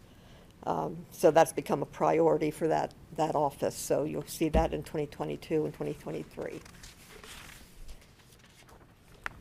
We have some debt funds that are basically special assessments now, that's, that's all that's in here. Uh, One shows as general obligation, but it's actually the Olive Branch Stonelick assessment that was rolled into a refunding, uh, the general uh, obligation fund. That will be paid off next year. So the only things left are the assessments, and those are just based on the individual amortization of those, those assessments. The uh, public safety is the E- Emergency Management Fund. FEMA, if we receive any FEMA monies, we had something in 2021. And then the wireless 9/11 fund. Um, Emergency management includes a Greater Cincinnati Hazardous Materials Unit contract, and that's tied to the population of the county. Um, And it supports a director, a couple other positions, and um, The LEPC includes a functional exercise. Wireless revenues have remained substantially flat. However, it looks like the revenues, or the, the fund balance should support a share of the four supervisors out of 911 again this year uh, that had been proposed by DPSS to move those totally out. But a, a review of the fund looks like they'll have sufficient balance to continue that at least another year. We've been watching that on a year-to-year because we're seeing those 911 revenues flattening or even starting to, to reduce. So at some point, those uh, supervisors will probably come back into general fund. But right now, 15% is planned to come out of there. This is just kind of a summary of what we just went over in more detail, so you can, can see the different, um, the different type funds. So we're looking at expenses of two hundred and eighty-one million dollars next year. So, far cry, you know, general fund is looking at around eighty-five million. When I started with the county hundred years ago, the first budget I did was about seven million dollars. Mm-hmm. So it's, we've grown. We have really grown. Amazing. But something that catches your eye on this is there's a drastic jump here between 21 and 22, from 164 million to 256 million. Yes. And then on up another, you know, yeah, 25 million to 281. A good portion of that, you'll see it's, you know, our, our projects, our capital projects are, are a piece of that. Um, And, yeah, the COVID monies that came in. So you're going to see that drop down because we're not receiving any of that uh, pandemic-related monies anymore. So that gave us a big boost. Couple eye catchers there are Health and Human Services that from 57 to 76. Environmental Water Resources from 46 million to 72 million. Well, they're moving right along with projects, Mhm. and that's the, the bulk of it. Yep.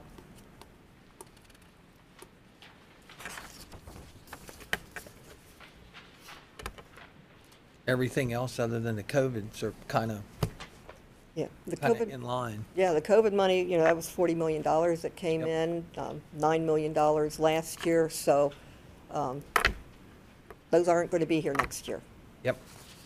in, in revenues. And the expenses are starting to draw it down.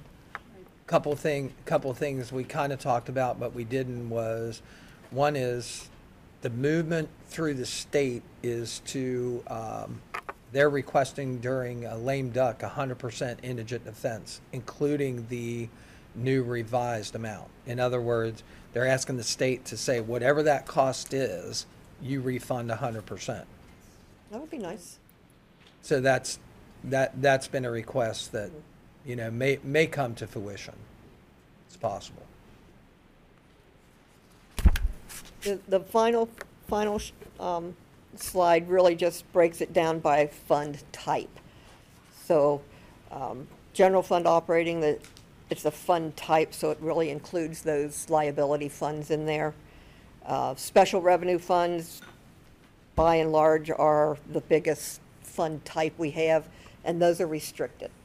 You, you can't use those for anything except what the fund was established for. So even though it's the largest fund there, if it's for a levy, if it's for a particular grant, you can't touch that for anything except what it, what it was for. Uh, the capital is what capital is. It's the, the projects that we're planning. Um, Enterprise is pulling down some funds, um, in their five-year plan. And again, the outside agencies, those are the mental health, Family and Children First, uh, DD. Those are the outside agencies, um, Soil and Water Conservation District. And then one of the requests too, Mary, is for poll books. There's a request at the state for them to reimburse all the Board of Elections 100%. for the cost of poll books, so. Okay. We saw something where the state was going to provide, um, I don't remember the dollar amount, but it, It was eighty-five thousand to a hundred thousand, and we have Thank you. eighty-five thousand included in the capital plan. We have two hundred and sixty, yeah, For right, revenue. for revenue. To offset the two sixty. Yeah, and then we have two hundred and sixty for the difference for what our expenses. So if the state comes through with that, then two hundred and sixty that we have planned in county capital isn't necessary. The only other request that's in there, which you know is a hard uphill climb, is to reinstate the local government fund to three point six eight percent to all, to all entities across the state. So that would go from one point six six to three point six eight, mm-hmm. which would be a huge A ask. nice increase. Huge ask. Right. That's been talked about for a while, though, too, Mm-hmm. so I don't know whether we're gonna see that or not. Right now, what's in the general fund for local government is based on the, the state's estimate, 1.66. yeah, the one point six six. Yeah. So, this is the end of my presentation. Um, we really need to have input from you, discussion, if you want to go back to those slides that talked about, uh, the additional general fund monies that are being requested. Um, You can, we can talk about them here so that we, we know what we need to go back and, uh, add to this draft before next week. Uh, If you're thinking about what, if you're thinking about a, um, salary action, where, where your mind's going in that direction, at seventy-nine thousand per one percent. Um, The, the various staffing requests. I believe that you've also been provided with something from the prosecuting attorney, uh, municipal court, and from Common Pleas regarding their staffing requests. Um, And I believe we shared with you the um, number of prosecutors and public defenders to see the comparison of what's in, in what because of the uh, public defender also requesting additional And staff. Mary, I know also Mr. Pappas is interested in adding additional people to extend hours and everything to help at the animal shelter. Right. I'd like for us to look at that. Mhm. Yeah, because right now, what's in this draft is basically funding at We- Didn't we add an additional? one additional, One and a half. It's one and a half, it's, there's also, I believe there's a part-time receptionist in there. Or, no, I'm sorry, a part-time vet tech. Vet It's- tech. It's one kennel tech and a part-time vet tech. Two full-time kennel techs, part-time vet tech, and a part-time receptionist. So we funded about half of that in the current budget. Mhm. Right. But, right, and an increase in base pay is another thing that's being discussed. but also Mr. Eichel um, did obtain um, requests for statistics, that we put in to ask for the backup to what, some of the increases in the departments to support their requests. For us to- to review. Right. Yeah, so we, we have those to review. have those. To know, Mhm. give us some backup, and just saying, okay, add this person or take that one off. So the salary action last year was Yes. five percent. So we had three percent merit base and two percent across the board. Right. So that's what we did last year. Uh, based on the comments and the feedback we've gotten, um, I think they're expecting at least that. At least that, There's yes. also conversation about one-time increases, which they, a lot, a lot of agencies refer to as retention bonuses. Right. I don't know if the board has any thoughts on first just our salary actions for next year. At this time.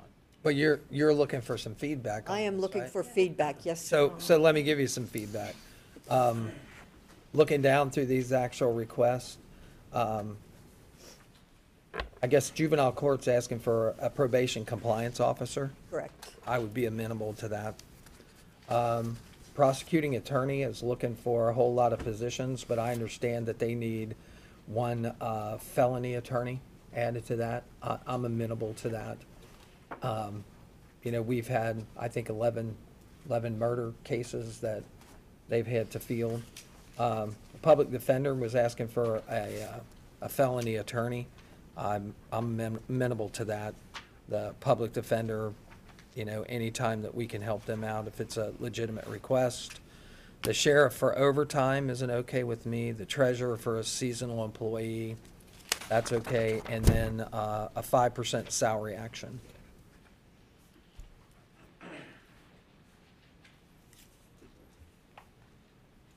But I want to see it added in and see. what Right, you that- to see the what impact numbers. is, Yeah. And I was, just wanted to verify, the um, prosecutor, you said you'd be in favor of the felony attorney. Yes. But they were also requesting um, paralegal, et cetera. Paralegal, civil. It isn't just one employee then. Mm-hmm. So all of it? No, I don't mean all of it, just, just the, uh, just the cost of the felony attorney. Okay. They would- And I, I'd ask that also include in there the paralegal support, which is what they're asking for. I guess my one, my one um, question that came up, um, because the library has the licensure for the Westlaw, um, Mr. Igel, didn't the um, prosecutors also put in one, an I think increase? cover- I think that's covered. It's covered. It is covered. It is covered. Mm-hmm. In But- 2022, the law library discounted uh, like 65% because they had some CARES money that were, prov- was bri- provided to them.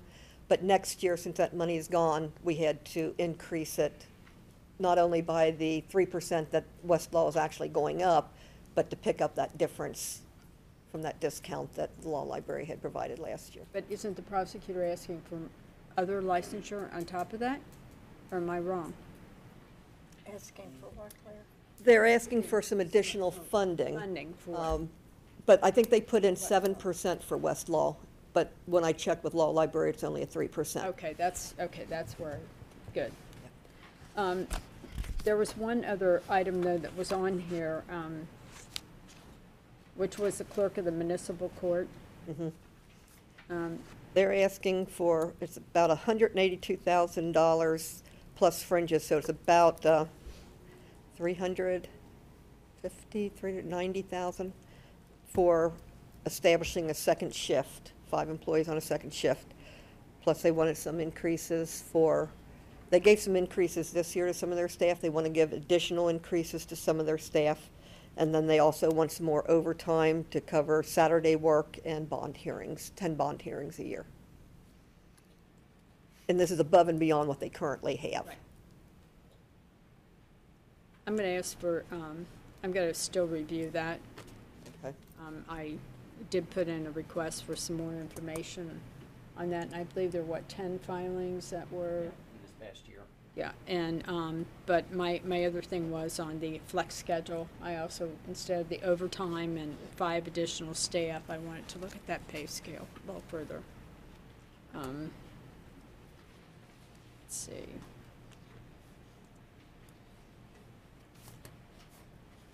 And some of these, um, like you see, the common pleas clerk and the common pleas court and probation, they're wanting increases. And again, it's, the- it's the same issue that we're seeing across the county. Right. Trouble keeping people and getting people. So they're trying to do some retention issues there. And they're just afraid that if, if the board goes with, say, a five percent increase, and that's all that they give to their staff, that they're still, their staff is now going to be behind yet again because of what in other counties, you know, when they look at comps. That was their concern and why they're asking for it. Correct, Mary, so they, what they saw in their comps is that we're, be- they are behind. They are behind. So If we just keep up with the other counties, then they're gonna continue to be behind by about four percent. Right. And that was common pleas, common pleas and common pleas probation. Um, Common pleas clerk, I don't believe brought in more comps. But, but clarify that just for a second. When we, when we make a five percent, um, what they actually get is five percent of their salary outlay. That, that comes to them, an elected official in a, in a bulk amount. Yes, it does. And there's nothing there that guarantees that they give every person within their purview a five percent increase. That's correct. They may give somebody they want to retain eight percent or nine percent of that money, and then they may give someone that's, they're having problems with that they're trying to motivate, um, two percent. Correct. You know, depending on what that is. So really, I look at that as a bell curve. You know, it gives them the opportunity to curve those increases the way they want it. You know, only the represented employees, when we negotiate salaries, does that event, you know, go across to each person that's involved, so. Right.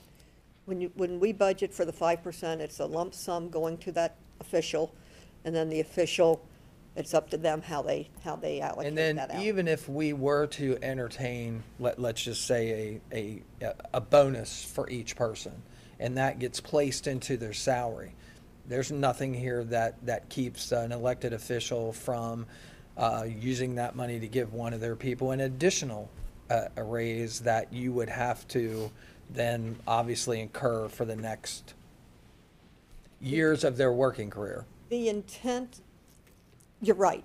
Right. Right. What, what the elected official does with that salary budget is up to se- them. Right. However, they are supposed to, al- when they provide increases, and they submit those to the county auditor for payroll, the auditor should be amortizing that over the whole year so that they can say, wait a minute, on a full-year basis, you don't have enough money to, to do Right. these. Whether that happens or not, I don't But- know. But typically, what's been happening, and, and everybody's kind of caught on to, when a requisition goes unfilled, that uh, underrun is used to provide raises to employees, and then at the next budgetary request, the request is to fill that, that open position, which, which drives that salary outlay to the right. Mm-hmm. You know, uh, I think this board is aware of that. It is, yes. You know, that and is so, true. um, you know, that's something that, that needs some management attention, no, no question. Yeah, there have been times where um, departments, even under the boards, would give out the, in, part of the monies from a position, but it's basically because those people are picking up those duties and that position that is either going to go away or it's going to be filled at a lesser, um, a lesser amount and lesser uh, responsibility level or, or something, It- so. And the only reason I bring that up is because it, it's basically driving the budget com- commitment, Mhm. and then it takes away that decision-making process from this board, really. Right. There were several people, um, several departments where we budgeted this year, and they gave increases halfway through the year or the last quarter of the year that bumped, if we continued to bu- budget for that level staffing at those rates, we had to increase their budgets by twenty-six thousand dollars, sixty thousand dollars, uh, just for them to keep the status quo. Mm-hmm.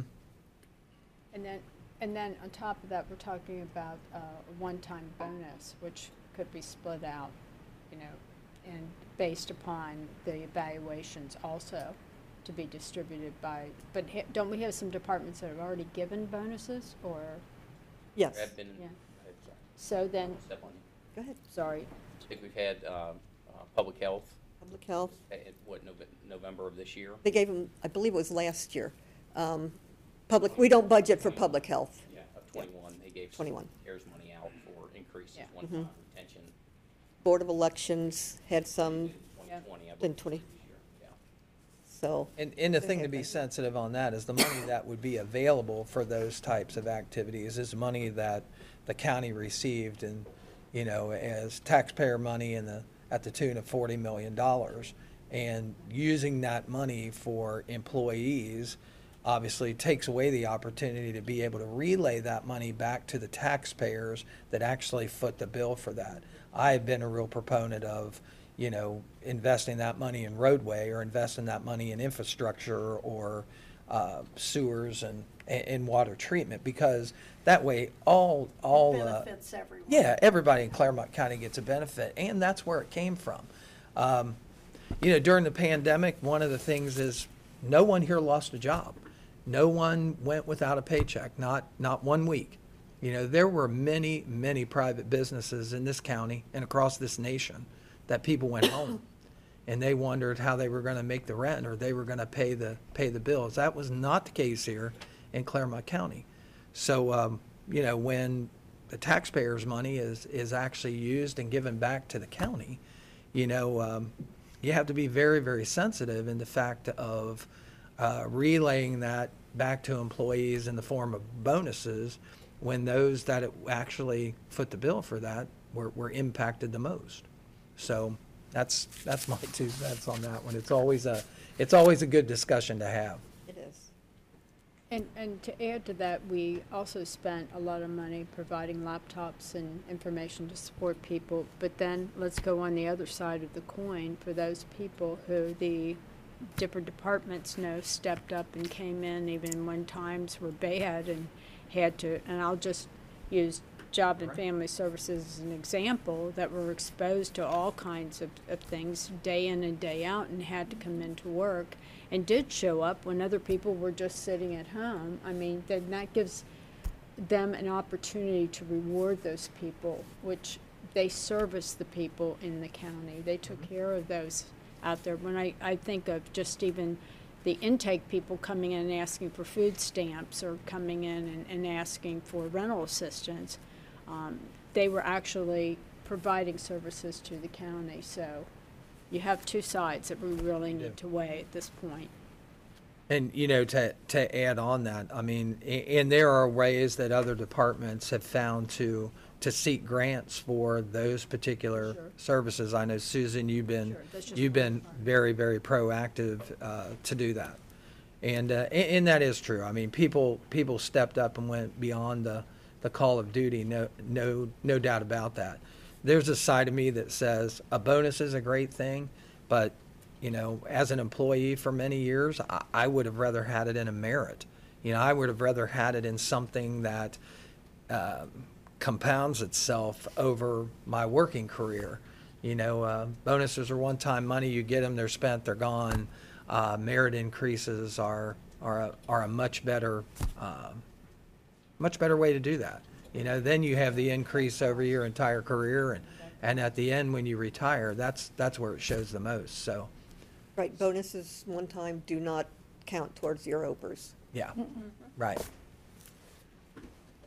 Yeah, but you can keep We have a mind, lot to too, go that over. the Merit-based pay is for the BCC departments, and then if anybody hasn't the bargaining unit that we matched, Right. it's different than. Right. Yes, it Commissioner is. Payne, What you're speaking of, which is that lump sum that you're getting to the elected official, they may not have merit-based pay, so. Right. They're gonna Right. get, if it's five percent, they'll get five percent. We Mhm. break it down for the BCC employees. Yep.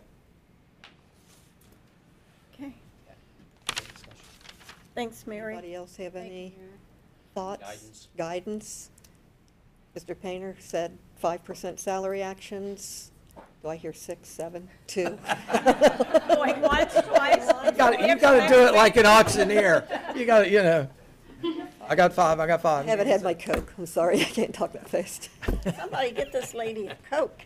Right. There's one sitting in the refrigerator. Yeah. I'd have to go along with the five if we put out a number today. And what I'll do, whatever feedback you give me on, on any of these changes, these additional requests, I will go back and we'll be putting those together into this so you can see the changes and how it impacts the fund balance. So, you know, the additional felony and, and the prosecutor and the public defender, um, the five percent salary action, uh, anything else that, um, you want me to go back and look at. Um, Do, do you have a particular time frame you need us to get back with you? You're adopting it next Wednesday, so It's uh, gonna be pretty generally, the Board of County Commissioners would like us to have everything to them by noon on Friday for the next week. Got it. Got it. I'll get with you. I'll Okay. over So- with you. Thanks, Mary. Thanks, Okay. Mary. All right, thank you.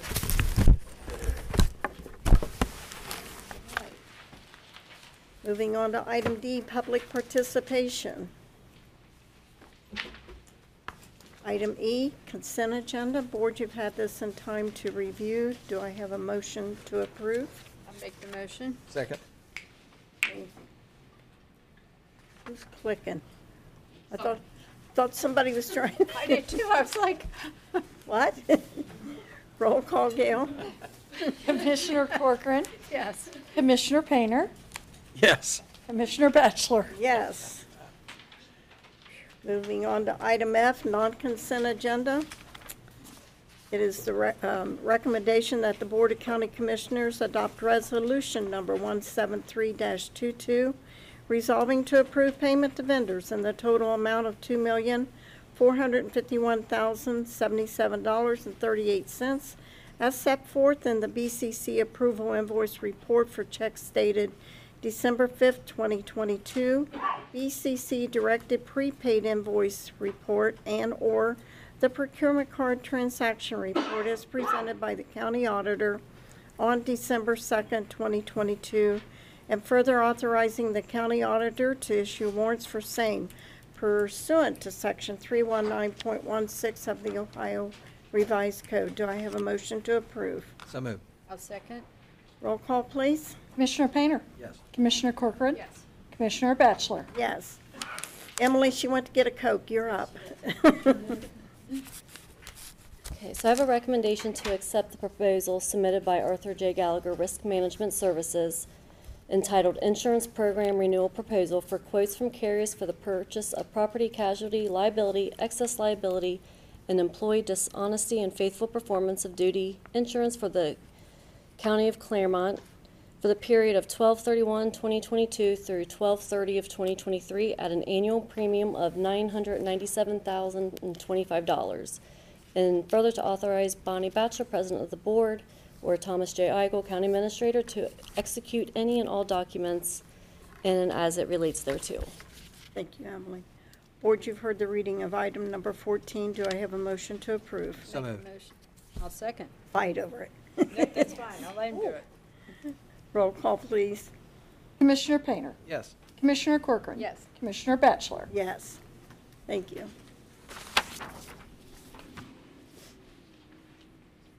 Morning, Susan.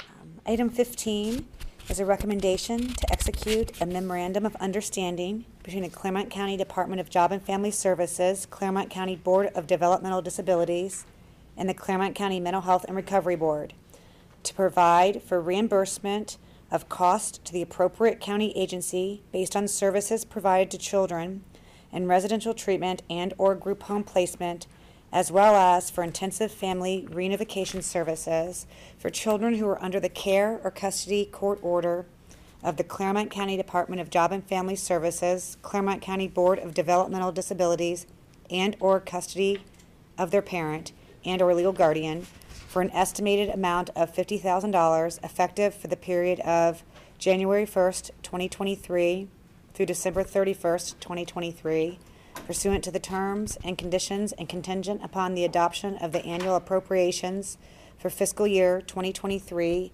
and the assurance of a purchase order. Thank you. Board, we've had the reading of item number 15. Do I have a motion to approve? Make the motion. Second? Any discussion? No. Roll call, please. Commissioner Corcoran? Yes. Commissioner Painter? Yes. Commissioner Batchelor? Yes. Number 16.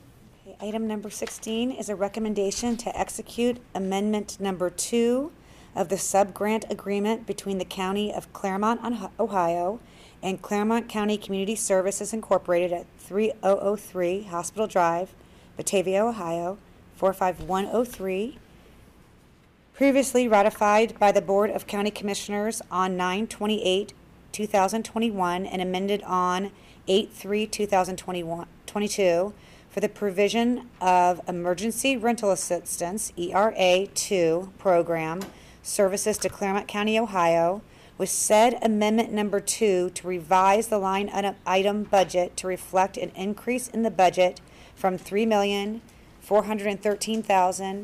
million, four hundred and thirteen thousand, forty-nine and fifty cents to four million, eight hundred and seventy-five thousand, seven hundred and eighty-five, which represents an increase in the amount of one million, four hundred and sixty-two thousand, seven hundred and thirty-five dollars and fifty cents, as outlined in the revised ERA two program budget attached thereto and incorporated therein at, at, as Exhibit Two, with all other terms and conditions of the original subgrant agreement and amendment to remain in effect.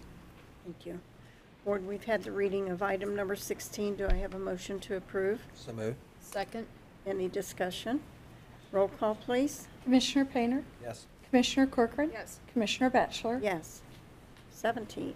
Okay, item number 17 is a recommendation to execute a Title 4D contract between the Department of Job and Family Services, Division of Child Support Enforcement, and Clermont County Prosecuting Attorney at 76 South Riverside Drive, second floor, Batavia, Ohio, 45103, for the purchase of services relative to child support enforcement, including legal services on criminal non-support cases, at the rate of $92.53 per unit hour, for a total of 1,628 units in an amount not to exceed $150,639.19, effective for the period of January 1st, 2023 through December 31st, 2023, pursuant to the terms and conditions and contingent upon the adoption of the annual appropriation for fiscal year 2023 and the assurance of a purchase order.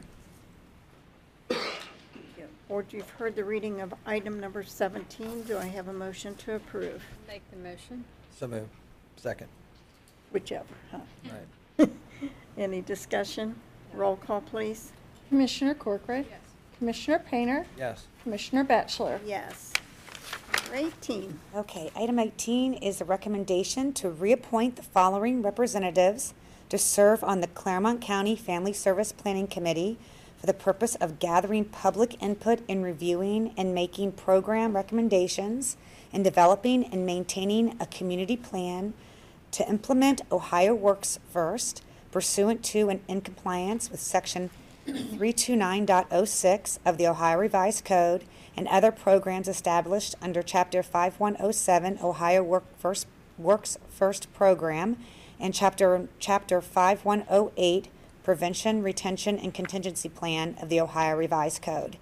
Um, those recommendations are Regina Campbell, who's the managing attorney at Legal Aid Society of Greater Cincinnati, and Bill DeHaas, who is not the interim director, which it says here, but it actually, he is the director of Community Services. Was that, review? okay. Clermont Senior Services.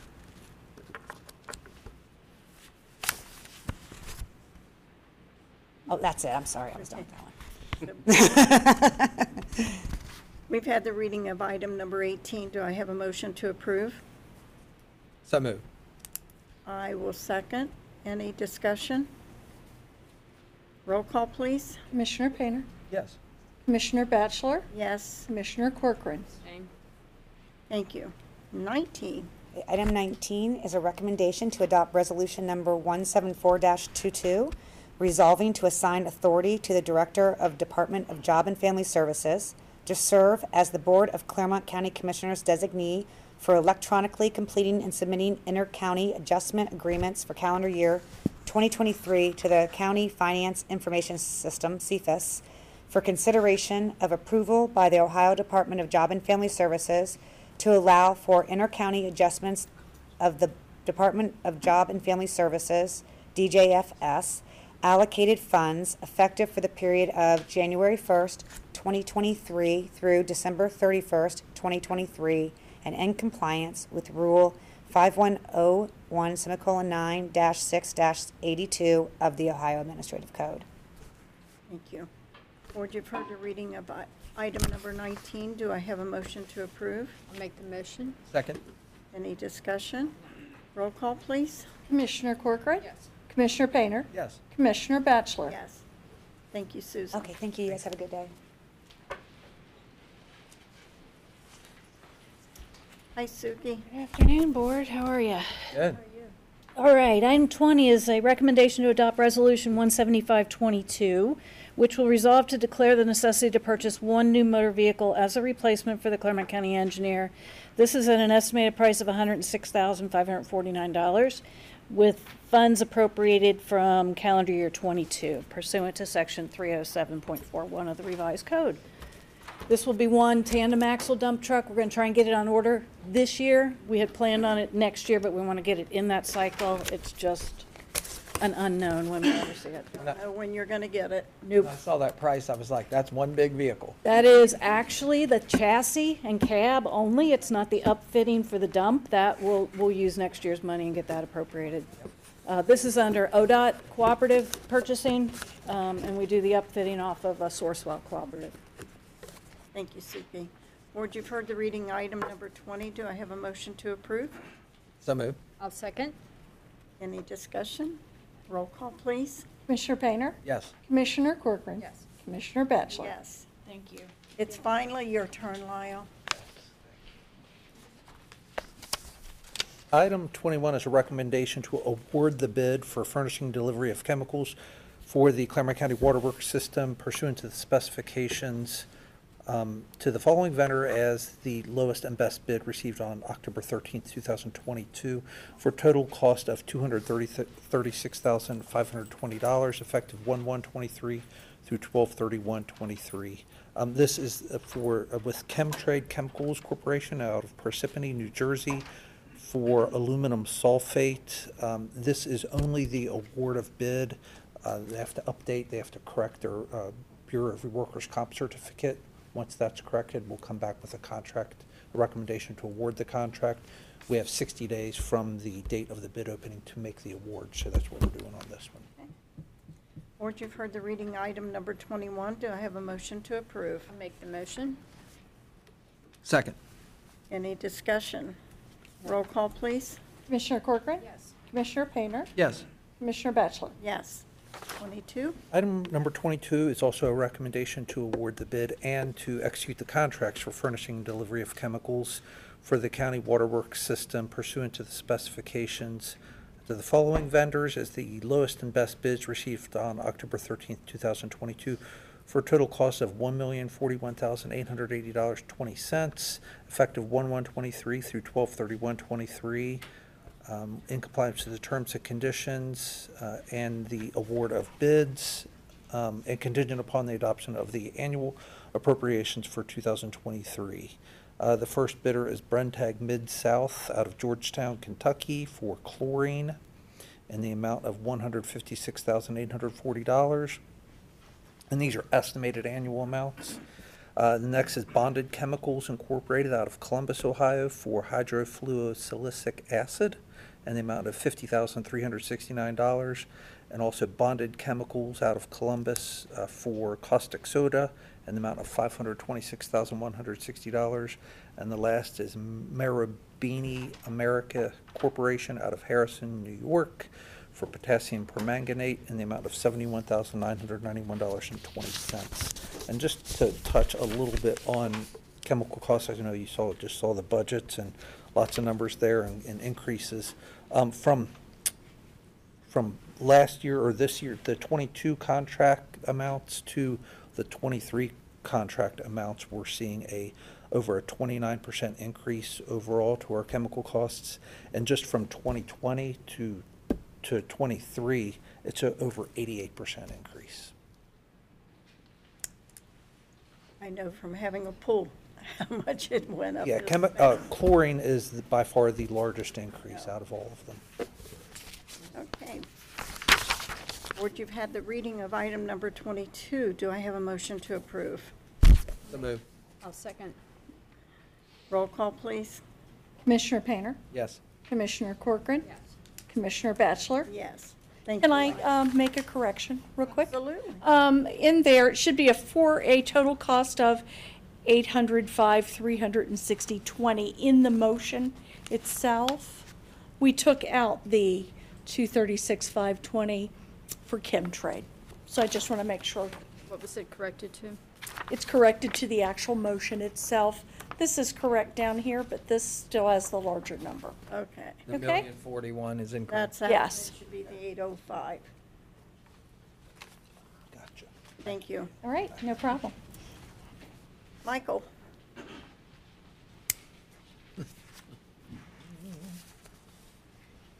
Morning, Commissioners. Running. Michael McNamara, Director of Community and Economic Development.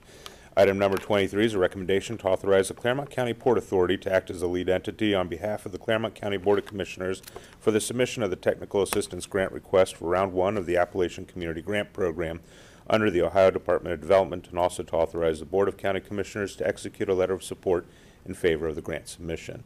So this is that um, large competitive grant. We're teaming up with Brown, Adams, Scioto counties, working with the OVRDC and the Clermont County Port Authority. We're looking forward to a strong application. Thank you, Michael. Board, you've heard the reading of item number 23. Do I have a motion to approve? I'll make the motion. Second. Any discussion? Just Roll thank call. you- Sorry, just thank you for all your work on this and your team. We have a great team. Yes, you do. I think it's going to be great. I want, I just want to add, your department was spoken very highly of at the OVRDC meeting oh, Thursday. Thank you very So much. They appreciate all your hard work. We look forward to working with them over the course of the next three years on this program.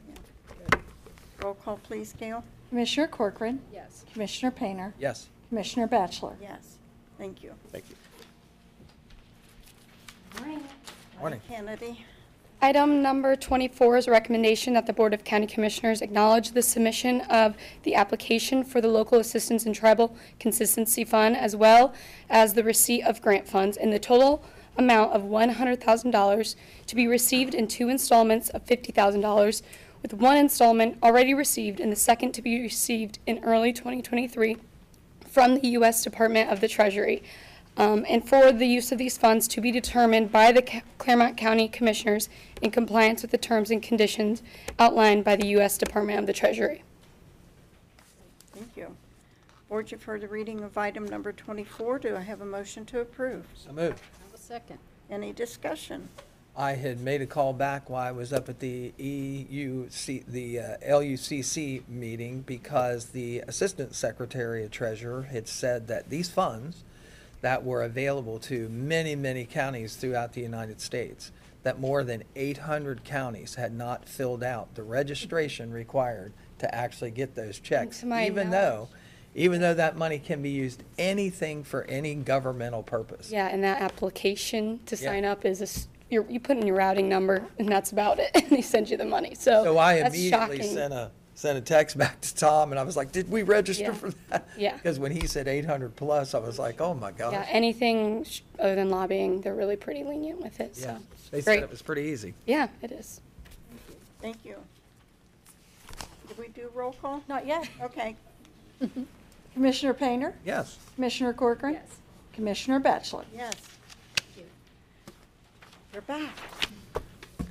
Hello again, Commissioners. Item number 25 is a recommendation to adopt Resolution 176-22 approving the execution of an Ohio Enterprise Zone Agreement between the Union Township Board of Trustees, Clermont County Board of Commissioners, and Total Quality Logistics LLC, the developer located at 4289 Ivy Point Boulevard, Cincinnati, Ohio 45245, for the granting of a 10% tax exemption for 10 years on real property improvements as part of the project identified in the agreement, with exemptions commencing no later than December 31st, 2025, and not extend beyond December 31st, 2034, pursuant to the Ohio Revised Code, Sections 5709.61 through 5709.69, in compliance with the investment by Total Quality Logistics LLC for expansion of the company's headquarters located in Union Township for the purposes of expansion and retention of economic development, the preservation and creation of employment opportunities, all within the designated boundaries of the Rural Jobs and Enterprise Zone in the Clarem- in the county of Clermont, Ohio, and further, to direct the clerk of the board to certify the action for the Department of Community and Economic Development to forward the certification and agreement to the Ohio Department of Development, the Ohio Department of Taxation, and the Clermont County Auditor. And this is um, a project out at uh, Ivy Point. This is the third expansion for TQL. It is a $44 million expansion. We also have uh, members from the township as well as uh, TQL if there are any questions from the board. Que- Question on this particular one, I'm not, I'm not against doing this whatsoever. I am just not sure that all the prerequisites that need to be done to actually set up this enterprise zone have actually been completed in the timeframes that they are required. My request would be, uh, I don't know everything there is to know about this.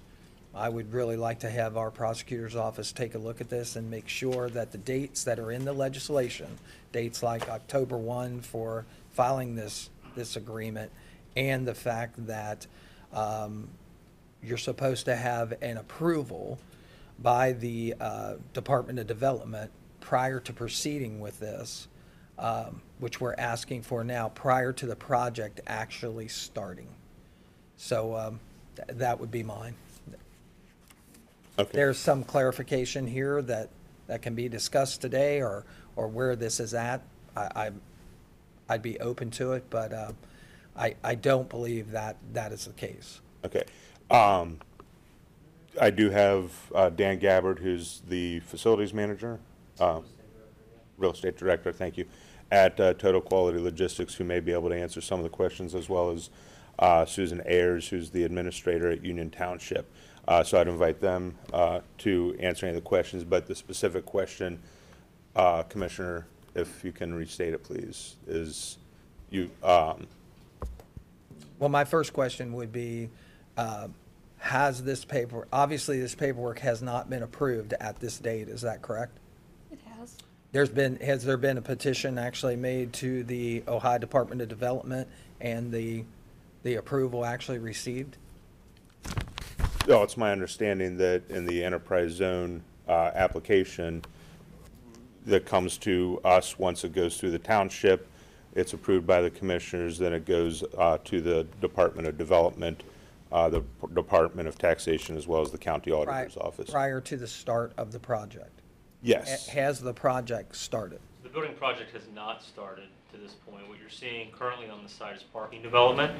Okay. For the current operation. That's on the, that's on the north side of the North building. end, How about the cut-in that's made on the south side of the building? South side, so I don't know if this board is aware, we lease um, about 50,000 square feet in the Sincor building. So that's to help support that, obviously, um, you know, Chance and those folks in that building, they don't have enough parking to support us. So that's to help um, support the operation that we now have across the street and, and the, uh, and the lease with those folks, yeah.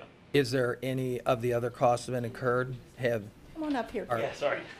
There's a microphone. Oh, understood. Do I need to I mean, restate any of it- that? it's basically, there's no, there, there's been no engineering costs incurred on this? It is, it- So, yeah, the actual building project has not started yet. That'll be on the south end of the building. I'm going to restate my question again. I'm not talking about the actual cut into the earth for the start of the project. I'm talking about, has the project started when it comes to design and engineering? Have engineering costs been incurred on this project? No engineering costs have been paid on this project yet, outside of just anything on the lot in terms of like, you know, geotech, exploration and those types of things. But in terms of engineering costs, any payments made to GCs or whatever as it relates But to there- the, But there has been cost incurred as far as geotech and that kind of stuff to get ready for this? on the parking lands, correct, yeah. hmm Okay. Yeah. And then did you want to say? Um, Thank you, Commissioner. Um, There, has- the, what you've seen now is the parking work that Mr. Gabbard indicated. I think the, um, it- and please feel free to ask the prosecutor's office for legal advice, but my understanding of it as it is today is that the start of that project is when footers and construction is moved on the building. So they don't count for the purposes of this analysis, any of the engineering work that's necessary for the application. Obviously, there needs to be some money spent to get the drawings, get the project started, but the start of that um, legal statute is when footers and construction work's done on the actual building. And then were there any timeframes that this had to be done in? It- Doesn't the legislation have an October 1st timeframe for actual initiation of a application? I am not aware of any, but I'm also not the expert on this, so I don't know if I could tell you definitively, but I've not been made aware of that. And this has been cleared through the Township's legal counsel, TQL's legal counsel, and I believe there was some consultation with Mr. Schreiber in the prosecutor's office already. He So- has signed off. He has signed off. He on? has signed off on this. Okay. So I, I believe it's been resolved, but I, I don't have any independent knowledge If, of that. if he signed off on it, I'm okay. Okay, thank you. Thank you. Thank you. Yeah, I did, I did ask Mr. Shrive this morning for additional uh, clarification. Um, This is what he sent. Um, I understand there's one, uh, there's some questions about whether TKO has started building on the project for which they seek an enterprise tax abatement. As an initial point is the tax commissioner who has the authority to decide whether the project meets the requirements for the tax abatement, so they're the final arbiter. The enterprise at issue in this case is well-versed in the law and has its own counsel. It is my understanding that the tax commissioners has said that the threshold for building activity is when footers are installed. To my knowledge, no footers have been installed, nor has any activity specific to the project to be abated begun. As such, it is my expectation that, assuming the commissioners approve the abatement, the tax commissioner would also approve the abatement. So that's the clarification that I received from him today as well. Okay. I, I just didn't want, I just want to make sure that, you know, there, I don't want to violate the legislative code or, you know, with approval of an agreement. But by the same token, I know as a commissioner, I want to do what you want to do in your, your township, and this is what you want to do, so, We appreciate the support, sir. no problem. Thank you. Well, Board, you've heard the reading and a lot of conversation about item number 25. Do I have a motion to approve? So move. Second? Any other discussion? Yep. Roll call, Gail. Commissioner Painter, Yes. Commissioner Corcoran. Yes. Commissioner Batchelor. Yes. Thank you, Commissioners. Thank you. Thanks for coming. Thank you. Emily? One more budget issue today. Um, This is a recommendation to resolve to approve and authorize changes in the annual appropriation resolution number 187-21 for calendar year 2022 pursuant to the Ohio Revised Code. We have three supplemental appropriations. One is for Sheriff Road Patrol and other expenses. It's $2,226.24. The EMA regular salary, seventy-two hundred dollars, and Board of Election other expenses for sixty-eight thousand dollars. Thank you, Emily. Board, you've heard the reading item number 26. Do I have a motion to approve? I'll make the motion. Second. Any discussion? Roll call, please. Commissioner Corcoran. Yes. Commissioner Painter, Yes. Commissioner Batchelor. Yes, thank you, Emily. Any additions to the agenda?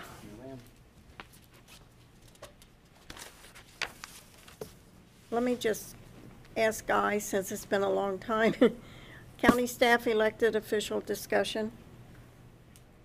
None? H is an executive session pursuant to section 121.22G3 of the Ohio Revised Code to confer with the prosecuting attorney concerning disputes involving the public body that are the subject of pending or imminent court action. Do I have a motion to go into executive session? Make the motion. Second. Roll call, please. Commissioner Corcoran. Yes. Commissioner Painter, Yes. Commissioner Batchelor. Yes, we will return. We have returned from executive session where we went in pursuant to section 121.22 G3 of the Ohio Revised Code to confer with the prosecuting attorney concerning disputes involving the public body that are the subject of pending or imminent court action, and no decisions were made. Going back, Greg, you wanted to staff comments? Just want to give the board an update on our broadband consultant in the study. Uh, The FCC put out new broadband maps for the county, and they are not very accurate. It says the county's 100% covered, which is certainly not the case. So we are going back, and we're going to be challenging those maps. Um, Really, what that affects is our future funding as we go forward with our our uh, broadband study project. We also will be having a survey coming out to the general public, uh, probably in the month of December and January, that will allow the public to give us their feedback on what their options are for broadband. We pretty much know where Cincinnati Bell or Alta Fiber and Spectrum located. We know there's Starlink out there now, there's other rural providers. Um, But this is going to give us concrete data that will help amend what we have. So when we do uh, propose how we are going to build that middle mile out, this data will be used. So um, look for internet.clermontcountyohio.gov. We're still fine tuning that. It will be a survey about your broadband, what you have, your options, as well as a link to a speed test that is data we will use. Um, So, but we are going to be challenging those maps. So we'll have more information as we get uh, into the new year when this is available for everybody. I, I'm, I'm glad you decided to do that because at the Luck conference that we just came from, there were all- all kinds of praise for those particular maps. And I, I took that at issue and said, you know, well, the FCC maps and what we see are not very accurate. And uh, so they, uh, they talked about, I sent you an email about that bulk rebuttal, you know, that you can make. And the FCC is really quest, requesting that information, that if you have a rebuttal to that, to make that bulk initiation, you know, to send back to them and say, this is what we've got and this is what is really accurate. Because if they see it's backed up with good data, they're going to include it in their, in their maps. And that will help us with future funding opportunities as, as we build this, this network out. Because uh, they rely a lot on Verizon, AT&T, uh, T-Mobile, and even here in Batavia, if you try to do a speed test, you're not even going to get 5 meg. Mhm. So it's not broadband as the FCC is defining it. What they are trying to count that as that, and certainly not the case. Yep. So I just want to give the board an update on that. Thank you. Thank you. Any member comments? No? Nobody Entertain a motion? Yeah. A motion to adjourn? That one. So moved. I'll second. Roll call, please, Gail, hurry. Commissioner Painter? Yes. Commissioner Corcoran? Yes. Commissioner Batchel? Yes. Thank you.